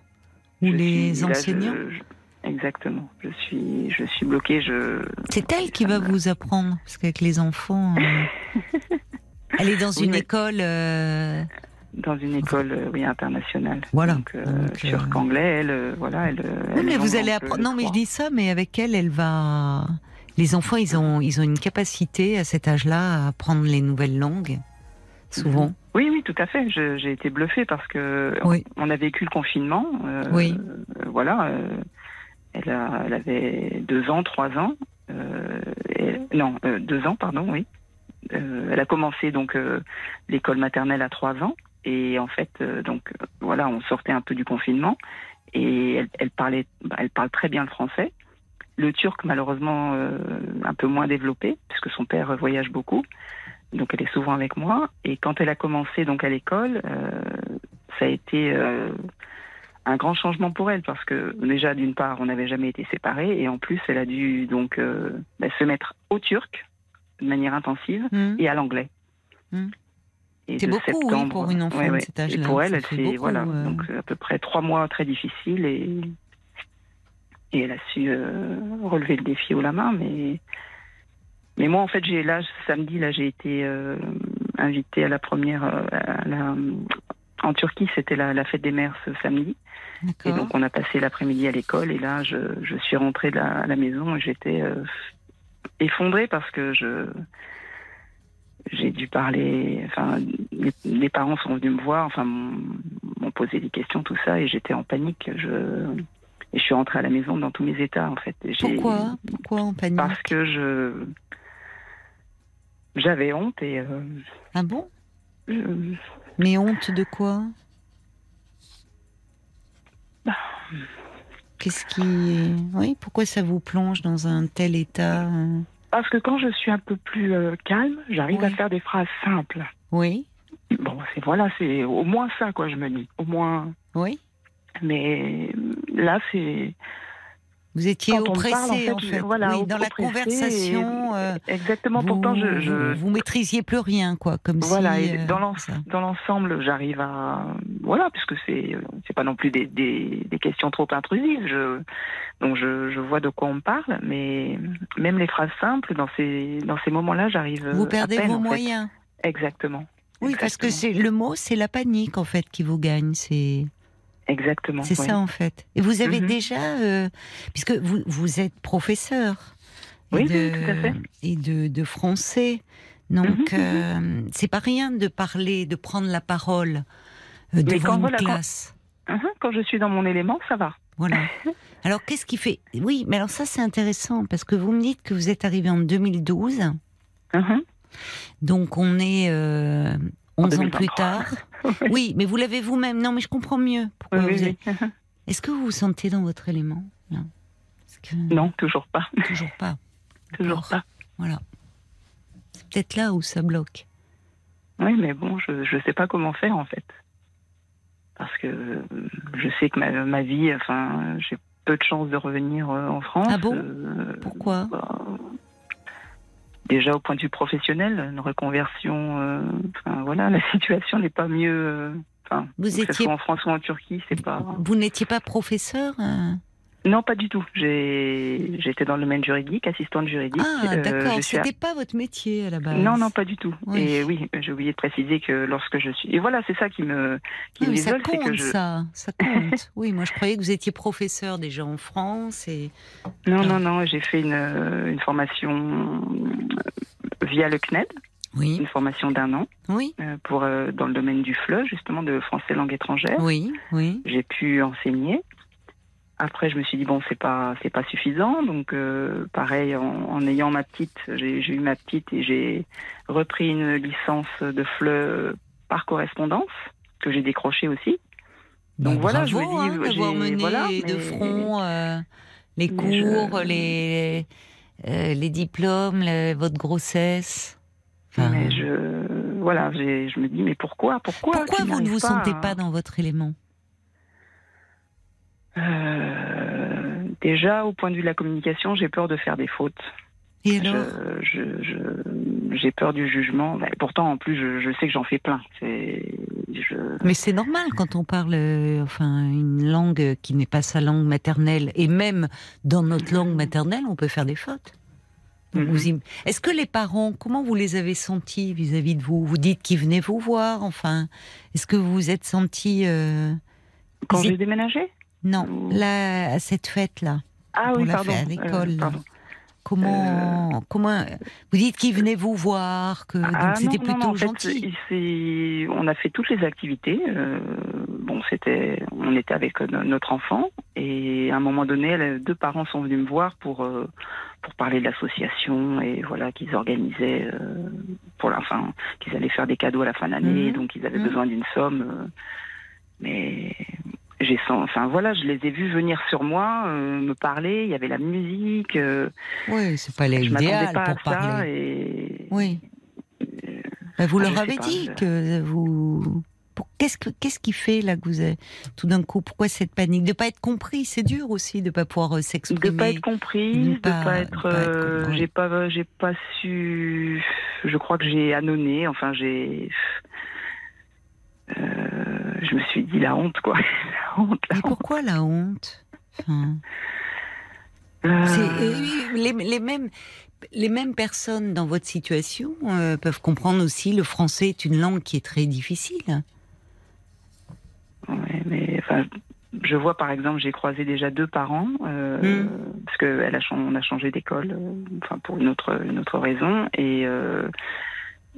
Et on est là depuis, elle est là de, dans cette école depuis deux, deux mois maintenant. Et euh, j'ai croisé deux, trois fois des parents.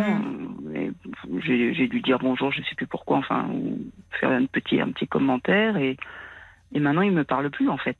Euh, j'ai même pas, quand je, je quitte l'école, je, je passe devant un parent, je dis bonsoir, j'ai pas de réponse. Enfin, Ben, c'est pas très sympathique de leur part. on les a croisés, j'en ai croisé une euh, à l'ère de jeu. euh, bon, euh, ma fille euh, avait vu son amie, donc euh, Mm. voilà, elles ont pu jouer. Un, la mère est venue pour échanger, on a échangé un peu, voilà. Je l'ai revue euh, dans la semaine, euh, voilà. Là, j'ai pu échanger parce que j'étais, j'étais relax, c'était le week-end. Enfin, je, je sais pas, je sais pas. Là, j'étais, j'étais bien, j'étais. Et je l'ai revu la semaine dernière, euh, à la fin, en, en venant chercher mon, mon enfant, enfin ma fille, et je suis passée devant elle en lui disant bonsoir parce qu'on voilà, on quittait l'école, j'ai pas eu de réponse. Alors, euh, je me dis qu'est-ce que. Mais elle pourtant, parle, pense- cette mère, elle parle turc ou elle parle anglais euh? Elle parle turc, turc, turc. On avait Euh, parlé turc. parlez euh, anglais. Après, non, mais mettez-vous dans un rapport à égalité après tout. Enfin, Mhm, mhm. moi, ce qui m'interroge, c'est pourquoi vous vous vous êtes. Je trouve que dans votre métier, Mhm. c'est autrement plus. Ce qui est curieux, c'est que c'est dans des situations de la vie quotidienne. Où, euh, Mhm. Et c'est par rapport à votre fille. Comme si là, euh, bah, vous êtes une maman française Mhm. euh, qui voilà le turc évidemment pour vous c'est vraiment la langue Mhm. étrangère euh, c'est Mhm. compliqué euh, d'avoir Mhm. une conversation fluide mais vous me dites que vous exercez en tant que professeur de français à des élèves Mhm. euh, alors il y a, il y a des qui parlent vous êtes obligé de parler turc un peu dans des cours? Non vous ne parlez que Euh, français Non, on, on a, on a recours à la langue turque vraiment rarement. et avec vos vraiment- collègues? Ah, ben ce sont des, des des, francophones. Fran- des francophones Ah vous oui, êtes oui, dans un lycée international donc vous ne parlez que français quoi finalement C'est ça. Non, mais pourquoi la honte? Je trouve ça énorme de ressentir de la honte. Enfin, D'ailleurs, il y a une auditrice qui dit euh, euh, Vous seriez certainement euh, moins exigeante avec les autres que, que vous ne l'êtes pour vous. Enfin, Ah oui, moi je sais que je suis. vous avez un seuil d'exigence. C'est pas. Ouais, mais je sais pas. Pourquoi penser d'ailleurs que ces mamans, au fond, ne vous parlent plus à cause de votre niveau en, en turc? Ben Parce que, je vous dis, juste un simple bonjour, un simple au revoir, je, je les ai pas. Ben, C'est qu'elles sont- ben, pas pas- très correct pas de bien. leur part. Oui, mais je me dis pourquoi? Parce que je les vois entre elles, euh, voilà. Donc pourquoi moi, euh, peut-être je n'ai pas que- droit? Mais est-ce que vous avez envie d'être proche de ces femmes? Hum, Est-ce que vous vous sentez proche? Parce que là aussi, bon, enfin, je dis, on va pas faire de politique, mais mhm. pas, pas très simple euh, d'être femme en Turquie. Euh, oui, enfin je. Enfin, vous êtes de vous dans un milieu un peu protégé, mais par rapport Oui, à oui, votre oui, fille. oui, oui, euh, On est dans vous un milieu. euh, Oui, oui, enfin. protégé, mais c'est pas très simple d'être une femme en Turquie. Mais dans notre dans notre quartier, c'est quand même un quartier euh, privilégié. Donc euh, Mm. on a c'est pas du tout la majorité de enfin c'est pas ce qu'on peut voir à la télévision en fait.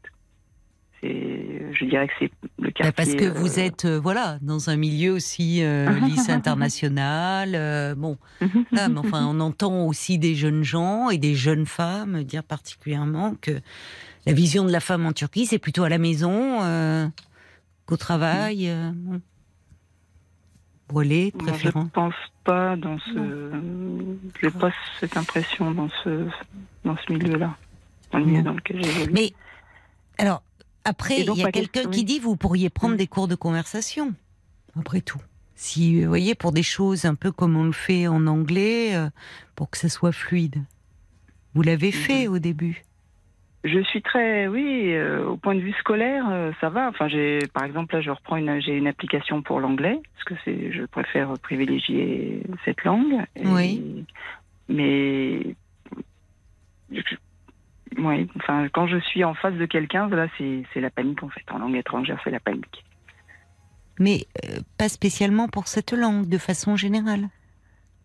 En anglais, ça va un peu mieux. J'ai réussi D'accord. à, là, j'ai, réussi à, Hmm. je sais pas, des, des- Oui, j'ai rencontré bien. des, des, des jeunes filles, des jeunes femmes euh, sensibles comme moi et ça passe. J'avoue que je m'ouvre davantage. Mm. En turc, j'ai pas encore. euh, Et donc, euh, j'accroche pas. je n'accroche pas, j'arrive pas. Oui, mais vous, bon, ça va vous demander un effort supplémentaire. Mais alors, ce qui, il y, a- une auditrice qui est, c'est, intéressant sa question parce que c'est aussi par rapport à votre fille. C'est dans le Mhm. milieu de votre fille, le milieu scolaire. Est-ce Oui. que la honte, elle vient de là? Vous avez le sentiment de ne pas être à la hauteur par rapport, euh, par rapport à elle en tant que maman, pas pouvoir échanger Oui, avec les fait, autres Est-ce Tout que à fait, tout à fait. J'ai oui, peur de est-ce que l'écarter. vous craignez, euh, oui, que ça ait des répercussions sur elle? Oui, ben parce que je, j'entends, euh, enfin, j'entends ce qu'elle me dit. Et, euh, Oui. Bon, je sais qu'on est nouvelle, donc on va pas non plus nous intégrer tout de suite, mais C'est ça. ou l'intégrer elle. Mais j'ai Oui. entendu que voilà, il y avait eu des, des anniversaires, tout ça, et elle n'est pas invitée. D'accord. Donc, j'avoue que ça me fait mal au cœur. Oui, je comprends. Et Donc, dans cette école, il y a, il y a aussi, alors elle, c'est une école, euh, euh, là, elle est, euh, où elle est donc avec des, des enfants turcs. Oui, là, elle Vous n'avez pas choisi une école. euh, Non, elle était dans une école internationale. et là, dans. Pourquoi pour les votre- quelques ce mois, choix de votre part et de la part de votre mari? Parce que ça s'est fait dans l'urgence. Euh, on a, voilà, j'ai quitté mon école internationale. Il a fallu euh, trouver une école euh, pas très loin, et j'avoue que les écoles sont hyper hyper chères. Ah oui. Et on avait, voilà, on, on a regardé dans, aux alentours, Mhm. et parce que bah, auparavant on se levait à, à 5 heures du matin. Euh, parce qu'il y avait un service, il y avait à peu près une heure et demie de route pour aller dans notre école. Et euh, voilà, on a, on a tenu le rythme pendant un certain temps. Mais là, je ne Oui, pouvais plus. Donc, oui, je euh, comprends. Bon, mais peut-être qu'à la rentrée, il va falloir voir. Parce Oui, que oui, c'est important que vous elle, vous sentiez oui, bien et pour elle aussi. Alors, il y a une auditrice prénommée Clotilde qui dit votre mari, qu'est-ce qu'il en pense? Est-ce qu'il vous aide Puisque lui, bon, bah, c'est sa langue maternelle. Il pourrait Euh, aussi vous aider Il est très, un- très, très investi dans son travail. Il est très pris par son travail. Bah oui, mais bon, euh, il faut lui parler de vos difficultés. Peut-être à la maison. Je lui euh, en parle, mais le- le peu de temps qu'on passe ensemble, en fait, euh, j'ai pas envie de parler en turc. J'ai pas envie. C'est c'est tellement court que. Vous n'avez pas envie. Ben non, parce que euh, j'ai pas. Déjà en français, vous voyez, en français, moi j'aime les subtilités. Enfin, Oui, et oui, avec son, son amoureux, enfin voilà, on. Oui, mais ça, je comprends que ouais. vous gardiez, que vous ayez besoin, vous, de dans pas le la- de le en langage de l'intime. Non, mais Voilà. peut-être pour euh, justement qu'il vous aide dans le dans le côté un peu conversation quand votre fille est présente aussi. Mhm, Vous voyez mhm. Et que dans l'intimité avec lui, euh, que vous lui parliez effectivement avec les mots de votre langue sûr, maternelle, mais peut-être un peu dans un quotidien, des choses. euh, Mhm. c'est c'est très cloisonné en fait. hein. Et il y a. C'est intéressant aussi ce j'ai pas envie. Mhm. Il y a une part de vous qui est. Ah, ben oui, le temps est, euh, avec lui est tellement court que. Ben, peut-être c'est ça le problème. Mais c'est peut-être ça le problème pour vous aussi. Mhm. Vous avez donc, vous fait beaucoup Ouais. d'efforts d'adaptation. Oui, de votre oui, bien côté. sûr, bien Et sûr. lui Bah oui, parce que j'ai lâché. euh, Bah enfin, j'ai. Je connais personne. Enfin, j'ai. Bah, c'est non, mais j'entends. euh, vous avez, enfin, c'est énorme ce que vous avez fait. Oui, oui, bien sûr. Enfin, je, trouve que ça vous a demandé euh, bah, beaucoup de courage. Alors, vous étiez, vous aimiez votre mari, vous, mais enfin, c'est énorme Mhm. ce que vous avez fait. De et en plus en vous disant bon, euh, je suis pas prête de, de revenir. On est parti pour longtemps. Enfin, c'est aussi élever votre petite fille là-bas. C'est euh, c'est changer de métier, reprendre des cours. Enfin, en devenant maman, qui est aussi un bouleversement. Enfin, c'est pour ça, c'est vrai que vous êtes, vous vous en demandez beaucoup. Vous êtes dur avec vous-même parce que je trouve que vous avez dû faire face à, à, à des bouleversements considérables que tout un chacun. Enfin, oui, moi je vous admire, j'en serais pas capable et je.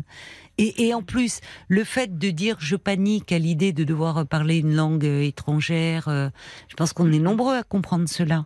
Et que c'est très désagréable de se sentir démuni quand on n'a pas les mots, on le dit. Mhm, Et du coup, euh, on se sent euh, ben, comme, un, comme, des, comme un étranger, enfin, qu'on, impuissant. Oui, oui. Mais là, évidemment, c'est compliqué et ça a des répercussions sur votre petite fille parce que vous craignez peut-être à travers elle que qu'elle soit pas bien intégrée. Faites-lui confiance. Les enfants, eux, ils s'adaptent très vite. Faut lui donner du temps. Elle vient d'arriver aussi. Il faut qu'elle trouve sa place. Mais les enfants, euh, ils, ils ont, ils n'ont pas nos blocages. Ils n'ont pas euh, nos si petits, vous voyez, nos peurs comme ça par rapport à l'apprentissage de, quel- de quelque chose de nouveau. Là où vous, enfin, ça, ça, ça a un coût, hein, tout ça. Ça vous demande. Est-ce que votre mari est conscient de ça, de tous les efforts que ça vous demande? Pour trouver votre Oui, place et pour vous intégrer Mais oui, mais il faudrait Oui, peut-être qu'il soit un peu plus là. Parce que j'entends ce que vous me dites, il est tellement peu là, il est tellement pris. Quand je suis avec lui, ben, je veux parler. Voilà, vous, vous voulez que ça soit fluide en fait, vous voulez être spontané. Exactement. Mais est-ce que vous, ça vous plaît de vivre euh, là? Il y a des, il y a des avantages. Il y a des avantages. Hmm. Euh, je pense que. euh, je pense, oui. Je, je, Hmm.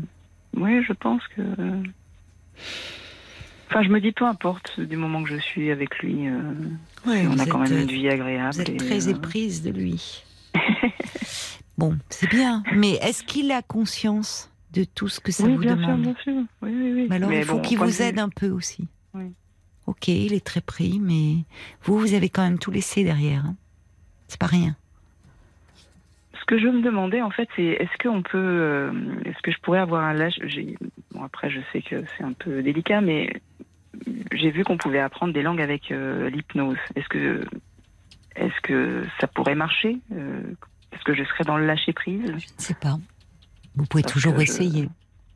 Mhm. Est-ce qu'il y a des, je sais pas, des auditeurs qui, qui auraient des retours Parce que je. Comme Oui, euh, enfin, il y a des. y a- mais- Oui, oui, non, mais euh, pourquoi pas, hein, si. euh, Mhm. il y a effectivement, alors je appelle aux auditeurs 09 69 39 10 11. Il y avait Brigitte qui disait vous pouvez y aller en douceur avec un cours de conversation adapté, progressif, avec quelqu'un de sympathique. Mhm. Vous voyez euh, Et là, euh, il y a un contexte aussi qui était très émotionnel pour vous. C'est votre petite fille, c'est sa, c'est l'école, c'est donc tout ça a été euh, aussi, c'est ce qui fait que vous avez perdu pied parce qu'il y avait beaucoup d'émotions en vous. Mhm. Oui, Bon, l'hypnose, euh, écoutez, je, je ne sais pas, on peut demander, c'est vrai qu'on en parle, j'ai vu passer cela, euh, apprendre une langue euh, en pratiquant l'hypnose, pourquoi pas, mais enfin, il faut trouver le thérapeute qui est vraiment euh, approprié. Euh, Est-ce qu'il y a des réactions sur ce sujet-là, Paul? Il y a tout d'abord, tu parlais du sentiment euh, de honte qui t'étonnait tout à l'heure, Caroline. C'est. Mira aussi, elle dit c'est triste, hein, ce sentiment de honte. Euh, en tout cas, C'était un peu excessif. courage euh, à vous, pour vous et pour votre fille qui, aura- qui aura besoin de vous. Euh, Peut-être que vous pouvez voir des films, des reportages en turc. Il y a Catherine qui dit vous allez peut-être apprendre aussi avec votre petite fille à la maison. Oui. Elle va peut-être vous aider à, à parler un peu plus. Et puis euh, il y a Sacha qui a été marqué dans votre récit en vous écoutant. Il disait quand vous dites que vous vivez en Turquie, euh, quand vous avez dit que vous étiez avec votre mari, j'ai été très surpris. En vous écoutant, je vous pensais isolé dans votre récit. Ah. Il n'avait pas l'impression que vous, avez- vous aviez un mari. Peut-être que vous êtes un peu seul aussi, avec une vie très agréable, j'entends, mais il y a une forme d'ambivalence. c'est certain. C'est Ouais. certain que je. Oui, Il y a une solitude. Il y a une solitude. sûr. Et peut-être que c'est aussi là, enfin, il travaille, bon, mais peut-être avec lui, euh, qui- qu'il faudrait un peu euh, trouver, euh, voir un peu comment vous sentir un peu moins seul. Mhm. Bon, là, je vais devoir en antenne parce que ça va être les infos. On Mhm, aura peut-être des réactions. Hein, votre question, peut-on apprendre une langue via l'hypnose? La question est, est posée aux auditeurs. Bonne chance à vous, en tout Je cas, pour la suite, ma chère Déborah. Merci à vous et merci à votre équipe. Merci Au revoir. Jusqu'à minuit 30, Parlons-nous. Caroline Dublanche sur RTL. De 22h à minuit et demi, parlons-nous sur RTL. C'est votre rendez-vous, c'est votre moment. Et vous pouvez appeler le 09 69 39 10 11. Alors beaucoup de réactions hein, sur euh, le témoignage de, de Déborah euh, qui vit euh, en Turquie euh, depuis 2012 où elle a suivi euh, son mari. Et euh, bah, elle a du mal à parler le turc et ça commence à lui peser parce que notamment elle a une petite fille de, de 4 ans et elle a peur. enfin, l'échange avec les autres parents est difficile et elle a peur que ça rejaillisse sur sa petite, qui dit-elle d'ailleurs n'est pas n'est pas invitée dans les anniversaires. Alors Déborah se demandait est-ce que euh, certains d'entre vous ont essayé l'hypnose pour euh, apprendre euh, une langue Ça serait intéressant de, vous entendre. 09 69 39 10 11. Euh, Il y a Monica qui réagit beaucoup sur ce sujet. C'est qu'elle connaît bien. Elle dit on peut apprendre une langue même en dormant si la motivation y est, et on peut aussi avoir un refus inconscient même si on l'a étudié pendant des années. Monica qui ajoute j'ai appris le russe pendant huit ans, mais je ne le comprends pas et je ne le parle pas. Et pourtant j'ai appris le français pendant quatre ans. Je fais beaucoup moins de fautes d'orthographe que les Français. Je confirme, hein, Monica qu'on a eu très souvent à l'antenne, qui s'exprime très bien et qui dans ses SMS écrit également euh, très bien. Alors euh, elle dit euh, souvent c'est le milieu qui bloque. Il y a, quelque chose peut-être dans l'accueil qui est fait, dans la façon dont vous vous sentez euh, dans, ce- dans, ce, pays. Euh, il y a Clotilde, elle dit ben, le gros problème c'est que finalement votre mari parle français. Alors au départ c'est une chance évidemment pour vous. Le mari de Déborah est turc, mais il parle en français. C'est l'intimité est français. Euh, elle dit il vous faut trouver des copines non polyglottes et vous lâcher à parler sans complexe. Mais je crois que franchement moi je comprends hein, le complexe. Euh, Il m'est arrivé. Je sais pas pourquoi. Pourquoi ils viennent me demander ça moi quand je prends le métro? Ça tombe toujours sur moi des Anglais qui viennent me demander leur chemin et franchement, je suis comme un lapin pris dans les phares d'une voiture. Non mais je suis. Je, si en Déborah était venue pour, pour que tu lui apprennes le turc, c'était raté. Hein. ah non alors franchement Ouais, moi c'est je ce suis que disait pas. Michonnette. Hein. Non, non, mais en même temps, je comprends la panique. C'est-à-dire que euh, je me dis pourquoi ils demandent? Alors, je- alors, du coup, je cours après les gens sur le quai ou quoi en disant vous parlez anglais? Parce que déjà je- c'est très pénible de- des gens qui viennent vers vous pour euh, demander de l'aide et de ne pas pouvoir euh, ben, les aider. C'est désagréable. Et puis on s'embête surtout. On se dit mais quand même pour dire à droite, Mm. à gauche, enfin, et ils me regardent avec des grands yeux en disant bon c'est sympa mais Mais on peut rien en tirer. Allez. maintenant, il y, a des, il, y a des, il y a Google Translate Ah oui, bon, des bah, traducteurs sur le oui, téléphone. Oui, ben encore faudrait-il que j'y arrive. Oh là Ça, c'est ma. Là, Ça c'est parle mes mes deux phobies, c'est l'anglais et l'informatique. technologie. Donc, euh, Mm. Ah bah, tiens. mais on n'est pas là pour parler de moi. Allez, enchaînons a- avec les, les auditeurs. Il y a Sarah qui dit une activité sportive ou autre pour se faire des amis et pratiquer, apprendre la langue de façon plus détendue, ça peut être possible. Euh, il y a Claude aussi hein, qui disait euh, un peu la même chose. Le temps passe et plus ça va, moins vous y arriverez. Donc euh, il faut il faut quand même un peu se bouger. C'est le même problème classique hein, que rencontrent souvent les épouses ou les époux des expatriés. Il y a des solutions euh, éventuellement à l'ambassade s'il y a des aides pour apprendre la langue. Ah, ça peut ça peut se faire. C'est oui, une oui. bonne idée. Euh, et puis Christine aussi qui, qui écrit pour s'intégrer, il faut parler constamment. Commencez Et par parler turc avec votre mari, c'est ce que beaucoup de gens disent. Hein. Euh, Ah vous oui, ne vous faites pas confiance et on ressent peu de motivation aussi, qui sont les deux facteurs clés de la réussite. Quant à l'hypnose, mille fois non pour cet apprentissage. Ah bah, commencer une langue à l'âge adulte, c'est extrêmement difficile, donc fixez-vous des petites étapes. Pas après pas, vous pourrez progresser. Mais voilà, courage et motivation, dit Christine. Mais c'était étonnant d'ailleurs quand Déborah nous a dit ah non, on s'était vraiment un cri du cœur. Avec, je le vois déjà peu, et si je le vois, euh, c'est, c'est le- leur intimité, elle est en français, alors que son mari est turc, et que après tout, euh, justement, on apprend bien ce que l'on aime, et c'est comme s'il y avait une forme euh, d'ambivalence aussi là. C'est-à-dire que son mari est turc, elle a suivi euh, pour euh, bah, en Turquie euh, par amour, elle a dû s'adapter à cette nouvelle vie et chapeau pour eux tous. euh, Enfin, elle s'est quand même sacrément bien adaptée et intégrée. Faut du courage et de la ténacité. Et en même temps, c'est on parle français tous les deux. Et peut-être que sous forme de jeu, il peut y avoir quelque chose de ludique, et notamment maintenant avec la petite fille qui va revenir à la maison pour des choses, des actes du quotidien, justement en présence de la petite fille, euh, faire euh, comme ça des, des, des, des- sous forme de jeu, mettre la table, euh, commander au resto, des courses, le téléphone, bah, mélanger le français et le turc. Mais c'est comme s'il y avait, euh, on sentait euh, presque une forme de réticence. Enfin, Brigitte te dit, il y a une auditrice, une forme d'ambivalence peut-être. Oui, il y a. Gilles qui dit Moi, je ressens aussi un peu un mal du pays. Ça m'était un peu arrivé la même chose se quand j'étais à comprend, l'armée en Allemagne. Oui, ça se comprend. Ça doit pas être simple. Ça doit pas être toujours simple. Même si on sent Déborah très amoureuse euh, de, de, de son mari, et, et tant mieux. Jusqu'à minuit 30, Caroline Dublanche sur RTL. parlons-nous. Nouveau titre d'Olivia Dean, qui est une jeune artiste prometteuse euh, de la scène soul britannique. Jusqu'à minuit 30, Parlons-nous. Caroline Dublanche sur RTL. Bah, ils sont tous éclatés de rire dans le studio. Pourtant, je l'ai bien dit, la soul britannique. Je vois pas où est le problème. C'est très bien, c'est très bien. Non, c'était très bien. Ben non, mais je je vois La Oriane soul. qui éclate Non, de rire. oui. J'ai dit, j'ai dit une bêtise. Oui, c'est un peu forcé sur l'accent, mais c'est très bien. Ah ben il faut savoir, hein. Parfois Non, mais vous fichez mon accent et quand j'essaye de, de prendre l'intonation, ben, moi je vais appeler. Eh ben c'est voilà. eh ben, c'est très bien, voilà, je suis le volontaire. Ben, c'est comme sur le quai du métro. Je, je, je, je suis paniquée, mais j'essaye.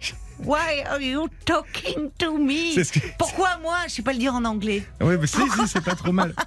Why are you talking to me? C'est un peu, euh, c'est un peu agressif, mais. Ah ben a- non, mais c'est ce que je pense. Il y a Estelle qui dit Moi, j'imagine tellement Caroline sur le quai de la gare en train de courir. I'm talking to me are you- D'ailleurs, quand j'interpelle des gens, parce que je vais à tout prix dépanner ces personnes, on vient souvent me demander le- son chemin. Mais moi, quand je, je suis ravie quand c'est des personnes qui parlent français. Mais alors des Anglais, je dis non, pourquoi moi? Et du coup, je cours après des gens en disant You speak English Tu fais peur aux gens. Non, mais. Il t'arrive ça? Sur un quai de métro à 23h30, t'as peur, hein Bah, à 23h30, je suis, euh, je suis là. hein. Non, je suis dans le studio, donc ça week-end, m'arrivera jamais. Ah, un week-end. Il y a Anita qui dit c'est vrai que ça peut être très difficile de s'exprimer en langue étrangère, on peut se sentir vraiment isolé euh, par Ah rapport oui. aux subtilités de la langue, la culture.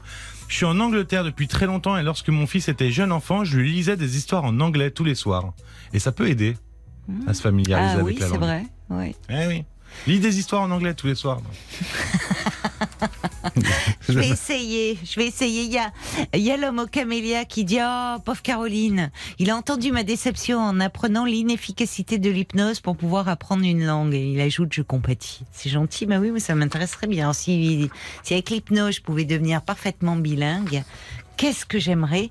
Mais on a des professeurs, on a une professeure, je crois, de qui est avec nous de langue. Bonsoir Catherine. Bonsoir Caroline.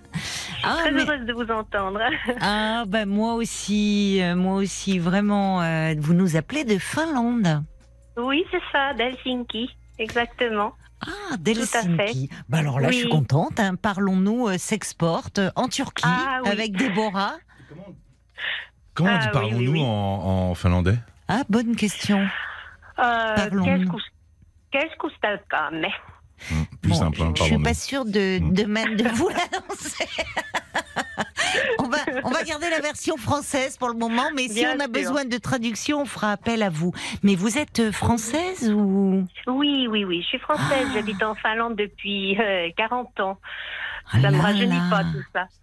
Mais alors, Oui. alors là, quand on vous entend parler rien que de dire parlons-nous en finlandais, mais ça n'a rien à voir avec le français. Hein. Non, non, non, c'est très, très différent. Qu'est-ce que c'est Non, non, difficile? c'est- Comment C'est vous une langue. euh, Ben, j'ai appris, donc euh, je me suis retrouvée comme Déborah en situation Eh oui. fallait- En fait, bon, j'étais très motivée, je voulais apprendre la langue. Mais euh, j'ai voulu vous contacter en fait parce Mais que oui, j'ai réagi tout de suite. au- J'ai réagi tout, j'ai tout de suite réagi à, à- à- aux, aux difficultés que, à la situation de Déborah. Et j'ai tout, j'ai identifié, enfin, en tout cas Ah. en partie, ce qui pourrait expliquer des Oui. difficultés à se jeter à l'eau en fait. Ah, bah alors ça, à ça nous intéresse. C'est dommage d'ailleurs qu'on n'ait pas pu vous mettre en relation parce que j'avais déjà raccroché avec des, des- Déborah quand vous avez appelé. Mais euh, Oh. j'espère, elle écoute. Alors, qu'est-ce que Oui, vous oui. avez, vous, Ben, perçu? Alors, ça m'a concerné moi aussi, hein. Donc Oui. je, je, je me suis tout à fait sentie dans la même situation et je me sens encore. Euh, je ne sais pas si vous avez remarqué, et c'est quelque chose de très très culturel, très français. Je ne sais pas si Oui. vous avez remarqué, mais en France, et c'est très français, on juge les gens sur leur façon de s'exprimer. Oui, c'est vrai. Et quelqu'un, on fait beaucoup de plaisanteries d'ailleurs. Regardez comment on, on se moque de certaines personnes dès lors qu'ils ne savent pas s'exprimer correctement. Enfin, en principe, entre guillemets, correctement. Et euh, euh, mon père me disait, quand j'étais enfant, me disait qui pense bien s'exprime bien. Euh, De là, il est facile de contourner, de, de, de, de, penser l'inverse en se disant, ben, si on s'exprime mal, c'est qu'on est bête.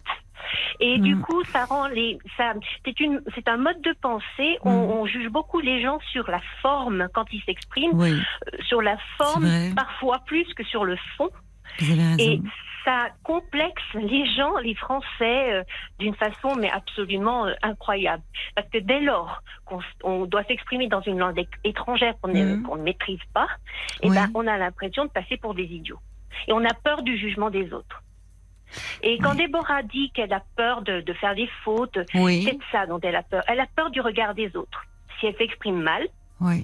si elle exprime mal sa pensée, elle va se dire, comme beaucoup de Français, et j'en suis la première, je Oui, suis la oui, première oui, oui, mais je vous écoute Elle va se attentivement. oui. euh, elle va se dire, ben voilà, ils vont penser que je suis bête, que je suis idiote, que voilà, Oui, euh, c'est ça.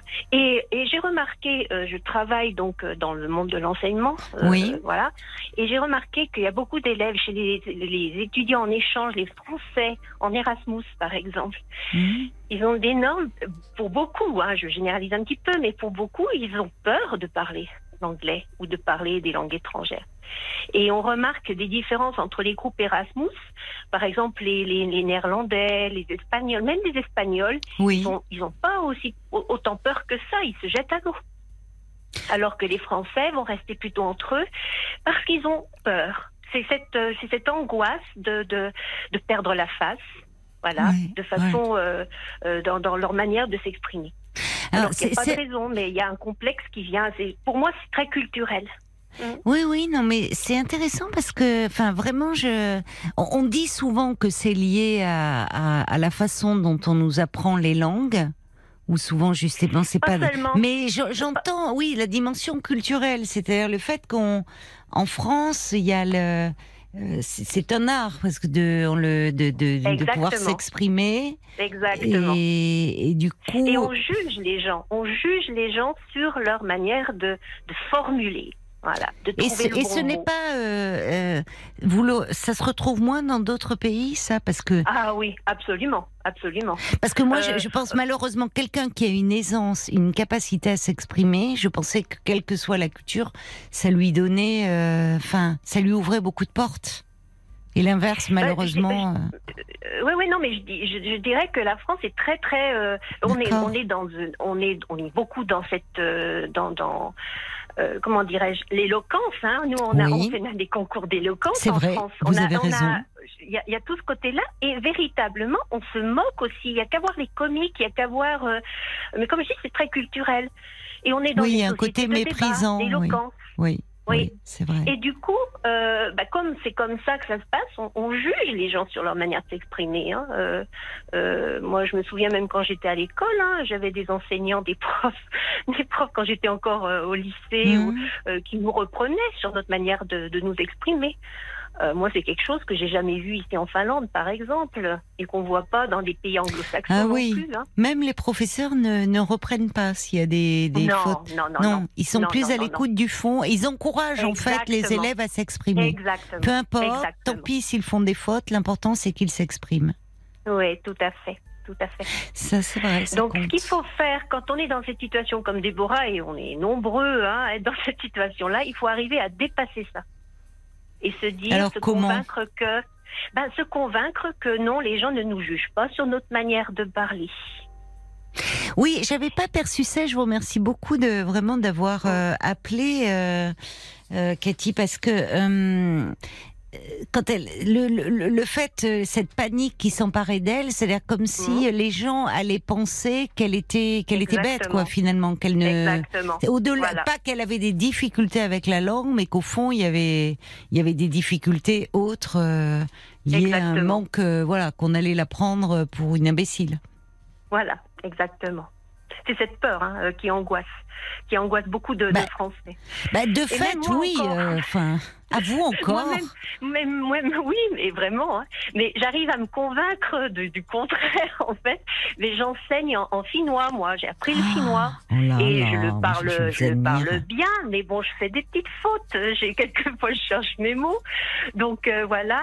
Et je, vous- je vous assure, mais il m'arrive quelquefois, mais les élèves m'écoutent avec euh, bien attentivement, discutent, voilà, tout se passe bien. Et ben malgré ça, après, assez souvent, je me dis, mais pourquoi j'ai dit ça comme ça Mais j'aurais dû dire ça comme ceci, comme cela. Mais qu'est-ce qu'ils ont dû penser de moi? Voilà. Et je suis encore dans ce, dans ce. Ah dans oui, ce- même encore ce- après ce mode-là. 40 ans. Oui, oui, oui, euh, alors Ah non, que- non, ça, euh, quand on a grandi dans un environnement euh, Oui, mais familial dire, déjà. euh, Votre papa qui pense bien, s'exprime bien, c'est redoutable. c'est Hein. C'est redoutable. redoutable. Oui, c'est redoutable Ouais. ça, vraiment, Ouais, parce que. ouais. Alors que, euh, et- mais, mais c'est vrai que c'est une, enfin, le langage c'est un facteur d'exclusion. Quand on n'a pas les mots, Tout à fait. malheureusement, En France. enfin, Mais pas ailleurs. pas ailleurs? Et Oui, je voilà. pensais que c'était universel, moi. Non, pas du tout. Non, alors absolument pas. Absolument pas. Ah, ça, je, je peux vous le dire. Non, non, mais je vous crois. Non, non, je vous crois. Vous voyez, je l'ai tellement intégré, je l'ai Oui. tellement intégré que je pensais que c'était universel. Ouais, que, ouais, ouais. que- Alors, il y a quelqu'un qui dit, bah, de fait, euh, en France, on se moque même des accents régionaux. Ça, c'est vrai. Absolument. Ça, c'est Oui, vrai. oui, oui. oui, oui. fait. Et il y a euh, effectivement un côté condescendant. euh, il faut gommer l'accent. Il faut, c'est vrai. Oui, oui. Euh, enfin, gommer l'accent. Alors que vous êtes dans le sud, euh, vous parlez avec l'accent du sud. C'est la, c'est les, c'est les, les Parisiennes qui parlent pointu. Hein, c'est pas, vous voyez, c'est Oui, oui, tout tout est fait. relatif. Mais c'est vrai. fait, Et dans les médias, beaucoup, euh, il faut gommer les accents. euh, il faut, bon, c'est donc c'est vrai qu'il y a ça. Alors, mais alors comment passer au-dessus? Ben, ça. se fait petit à petit, mais il faut- comme je dis, il faut se convaincre. Oui. Il faut se dire, même quand on a des moments comme euh, il m'arrive encore à moi, personnellement, de de- d'avoir ce complexe, une espèce Oh de oui, complexe, euh, oui, je sais pas comment oui. appeler ça. Bah si, vous avez raison, Mais c'est ça. Il, il faut se, il faut se convaincre que bon, non, c'est pas comme ça que les gens nous jugent. C'est pas à ça. Oui, Ça tient pas à ça. Voilà. Je penserai à vous, Catherine, la prochaine fois qu'on me demandera son chemin dans le métro. Je vais mélanger un peu tout. Il y, a, il y a Brigitte qui dit c'est vrai que souvent des gens d'autres pays parlent comme ils peuvent, sans gêne, Exactement. voire en mélangeant les langues éventuellement. Exactement. Et c'est pas un problème. Alors c'est vrai que je me reconnais un peu. plus. Ben oui, mais c'est vrai que c'est Voilà. parfois le désir peut-être, et on voit parce qu'elle a un sacré parcours, Déborah, hein, dans tout ce qu'elle Eh a oui, dû mettre en oui. place. Peut-être le désir presque de perfectionnisme, de bien faire, quoi. Mais les Français sont comme ça. Sur le plan, en tout cas, langagier, je veux dire, euh, de la langue. On, on l'est. On l'est. Et ça nous, c'est un handicap terrible. Comme dès lors qu'il faut, Mais oui, qu'il bien faut se sûr. mettre à utiliser, à, à employer une langue qu'on ne maîtrise pas. Voilà, totalement. Voilà, Mhm, parfaitement. Ouais, Et alors, dites-moi, ça fait 40 ans que vous êtes euh, en Finlande Oui, hein. Ça fait un bail, comme on dit. et vous avez, euh, vous, c'est par amour que vous vous êtes retrouvés en, en non, Finlande non, non, non. Ah, ensuite, je l'ai, je l'ai, oui. Ensuite, j'ai rencontré, euh, j'ai, construit ma famille. Mais, mais Oui. non, non, je suis venue en fait en échange en, en 81. Ah, oui. Je venais juste de passer mon bac. Il n'y avait pas encore d'Erasmus. Et puis, j'ai voulu absolument, je voulais, je voulais en fait euh, partir, Oui, découvrir le monde. Et Oui. puis, j'ai atterri par hasard en Finlande. Voilà. par Dans le cadre d'un programme d'échange, oui, c'est ça. Et D'accord. bon, ben, et puis du coup, je me Et suis emmourachée de ce pays. Et Oui. puis, et puis j'ai voulu y revenir. Et puis du coup, je suis revenue. Et puis là, j'ai construit ma vie. Voilà, j'ai Ah, fait oui. toutes les études, j'ai tout fait ici. Ouais, c'est un beau formidable. J'ai l'impression là d'être dans RTL Petit Matin que j'écoute souvent à 4h30 et ils appellent beaucoup hein, toute l'équipe des petits matins des des Français du bout du monde. Oui, oui, Euh, oui. Et, et c'est chouette d'ailleurs de les entendre. Et je me dis, euh, c'est agréable. Je pensais à Déborah, j'ai, j'ai- elle disait qu'elle était en Turquie. Je ne vais même pas demander où. Vous voyez, j'étais focalisée sur son problème de langue. Mais, mais dire, Oui, ça oui. fait. C'est, c'est un lien aussi avec la France, comme ça, la radio, écouter une émission moi, oui. aussi, RTL, bien sûr, mais l'émission du soir, où parlons-nous Enfin, où c'est, c'est, Mhm. c'est un lien pour vous euh, affectif Ah qui oui, oui, oui. Et puis j'aime bien votre émission. Je vous écoute, euh, je peux pas dire tous les soirs, mais quasiment dès que je peux. Ah, bah, je penserai à vous. euh, Ça, ça fait plaisir de savoir comme ça euh, que vous nous écoutez, euh, vous, Déborah et bien d'autres. On reçoit des, des mails. Mhm. Il y, a- il y a Brigitte d'ailleurs par rapport à ce que vous dites, la peur de, de faire les fautes. Et elle dit, moi j'aime bien entendre le français dit par des étrangers avec un peu d'accent et même des fautes. C'est joli et ça peut même être charmant. C'est vrai en fait. Bien sûr. On est beaucoup plus vrai. exigeant vis-à-vis de nous-mêmes que vis-à-vis des autres. Mais oui, mais absolument. Oui, C'est vrai. Tout à fait. C'est vrai. Et il y a Clotilde qui vous rejoint. Elle dit c'est vrai qu'en France, il y a beaucoup de moqueries euh, très désobligeantes, de, de jugements sur. Finalement, on juge de la classe sociale par rapport à l'aisance d'expression orale. Exactement. Et elle vous Tout rejoint. Elle dit ailleurs, c'est différent. Tout à fait. Bon, bah c'est c'était important. Vous avez bien fait de nous appeler. Euh, Bon, écoutez, je suis ravie. Paul, peut-être Ah, ça fait avant- réagir. Ça fait Ouais, ouais. réagir. Bah alors, euh, écoutons les réactions. Tout d'abord, Laure. Catherine. Laure qui a connu elle-même cette panique adolescente pour parler une langue Oui. étrangère et puis Oui. en multipliant les voyages, elle a compris que malgré les fautes, euh, ce que perçoivent les autres, c'est notre charmant accent français. Les gens adorent. Souvent, bah oui, la différence, ça peut être une force. Oui. Euh, Il y a Mira aussi qui parle du jugement maladroit qui peut blesser. Finalement, moi, mon fils avait cette appréhension quand euh, nous partions au Portugal. Il a dépassé ce blocage effectivement et maintenant il se fait comprendre sans souci. Il part en vacances sans nous et il est très fier aujourd'hui. Il y a Nathalie qui parle des applications gratuites pour apprendre les langues sur son téléphone. Oui. Euh, elle, ça fait plusieurs mois qu'elle apprend le portugais. Il y a le turc sur. euh, alors je vous donne des, Ah bon des noms, tiens, Duolingo, Babel. Euh, J'ai pas peur de me lancer car les étrangers aiment que l'on fasse un effort pour parler leur langue Mais oui, à l'étranger. C'est ça aussi, c'est l'effort qu'on fait. oui, J'emporte toujours aussi un guide de conversation à l'étranger. Et puis il y a Myriam qui était en attente, qui devait passer à l'antenne, mais finalement Ah. euh, c'est Catherine qui a réagi. Oui. Euh, elle disait bah moi mon fils il est marié à une américaine, ils sont aux États-Unis, ils se parlent en français et en anglais, et lui il parle en français à son enfant et elle en anglais. Et oui, c'est pas mal. Peut-être que Déborah, avec sa petite fille, ça peut aussi aider à débloquer les choses. Je ne sais pas, j'espère. Pour elle, en tout cas. Oui. Vous, Il vos enfants, cette... Oui. il faut qu'elle fasse fasse. cette- Qu'elle dépasse cette peur de la faute et Oui. cette idée qu'on va la juger sur euh, Oui. son, son- Voilà, ça c'est ce jugement qui Oui, j'entends, en fait, j'entends. Ah bah écoutez, j'espère que j'ai, je pense que votre témoignage, euh, Catherine, lui, lui fera beaucoup de bien. Je l'espère. Comment on dit bonne nuit en, en finnois. Ah ben voilà, je le répéterai pas, euh, mais vraiment très bonne nuit euh, à vous. Bonne nuit à Et à tout le monde. Bonne nuit, ma chère Catherine. Au revoir.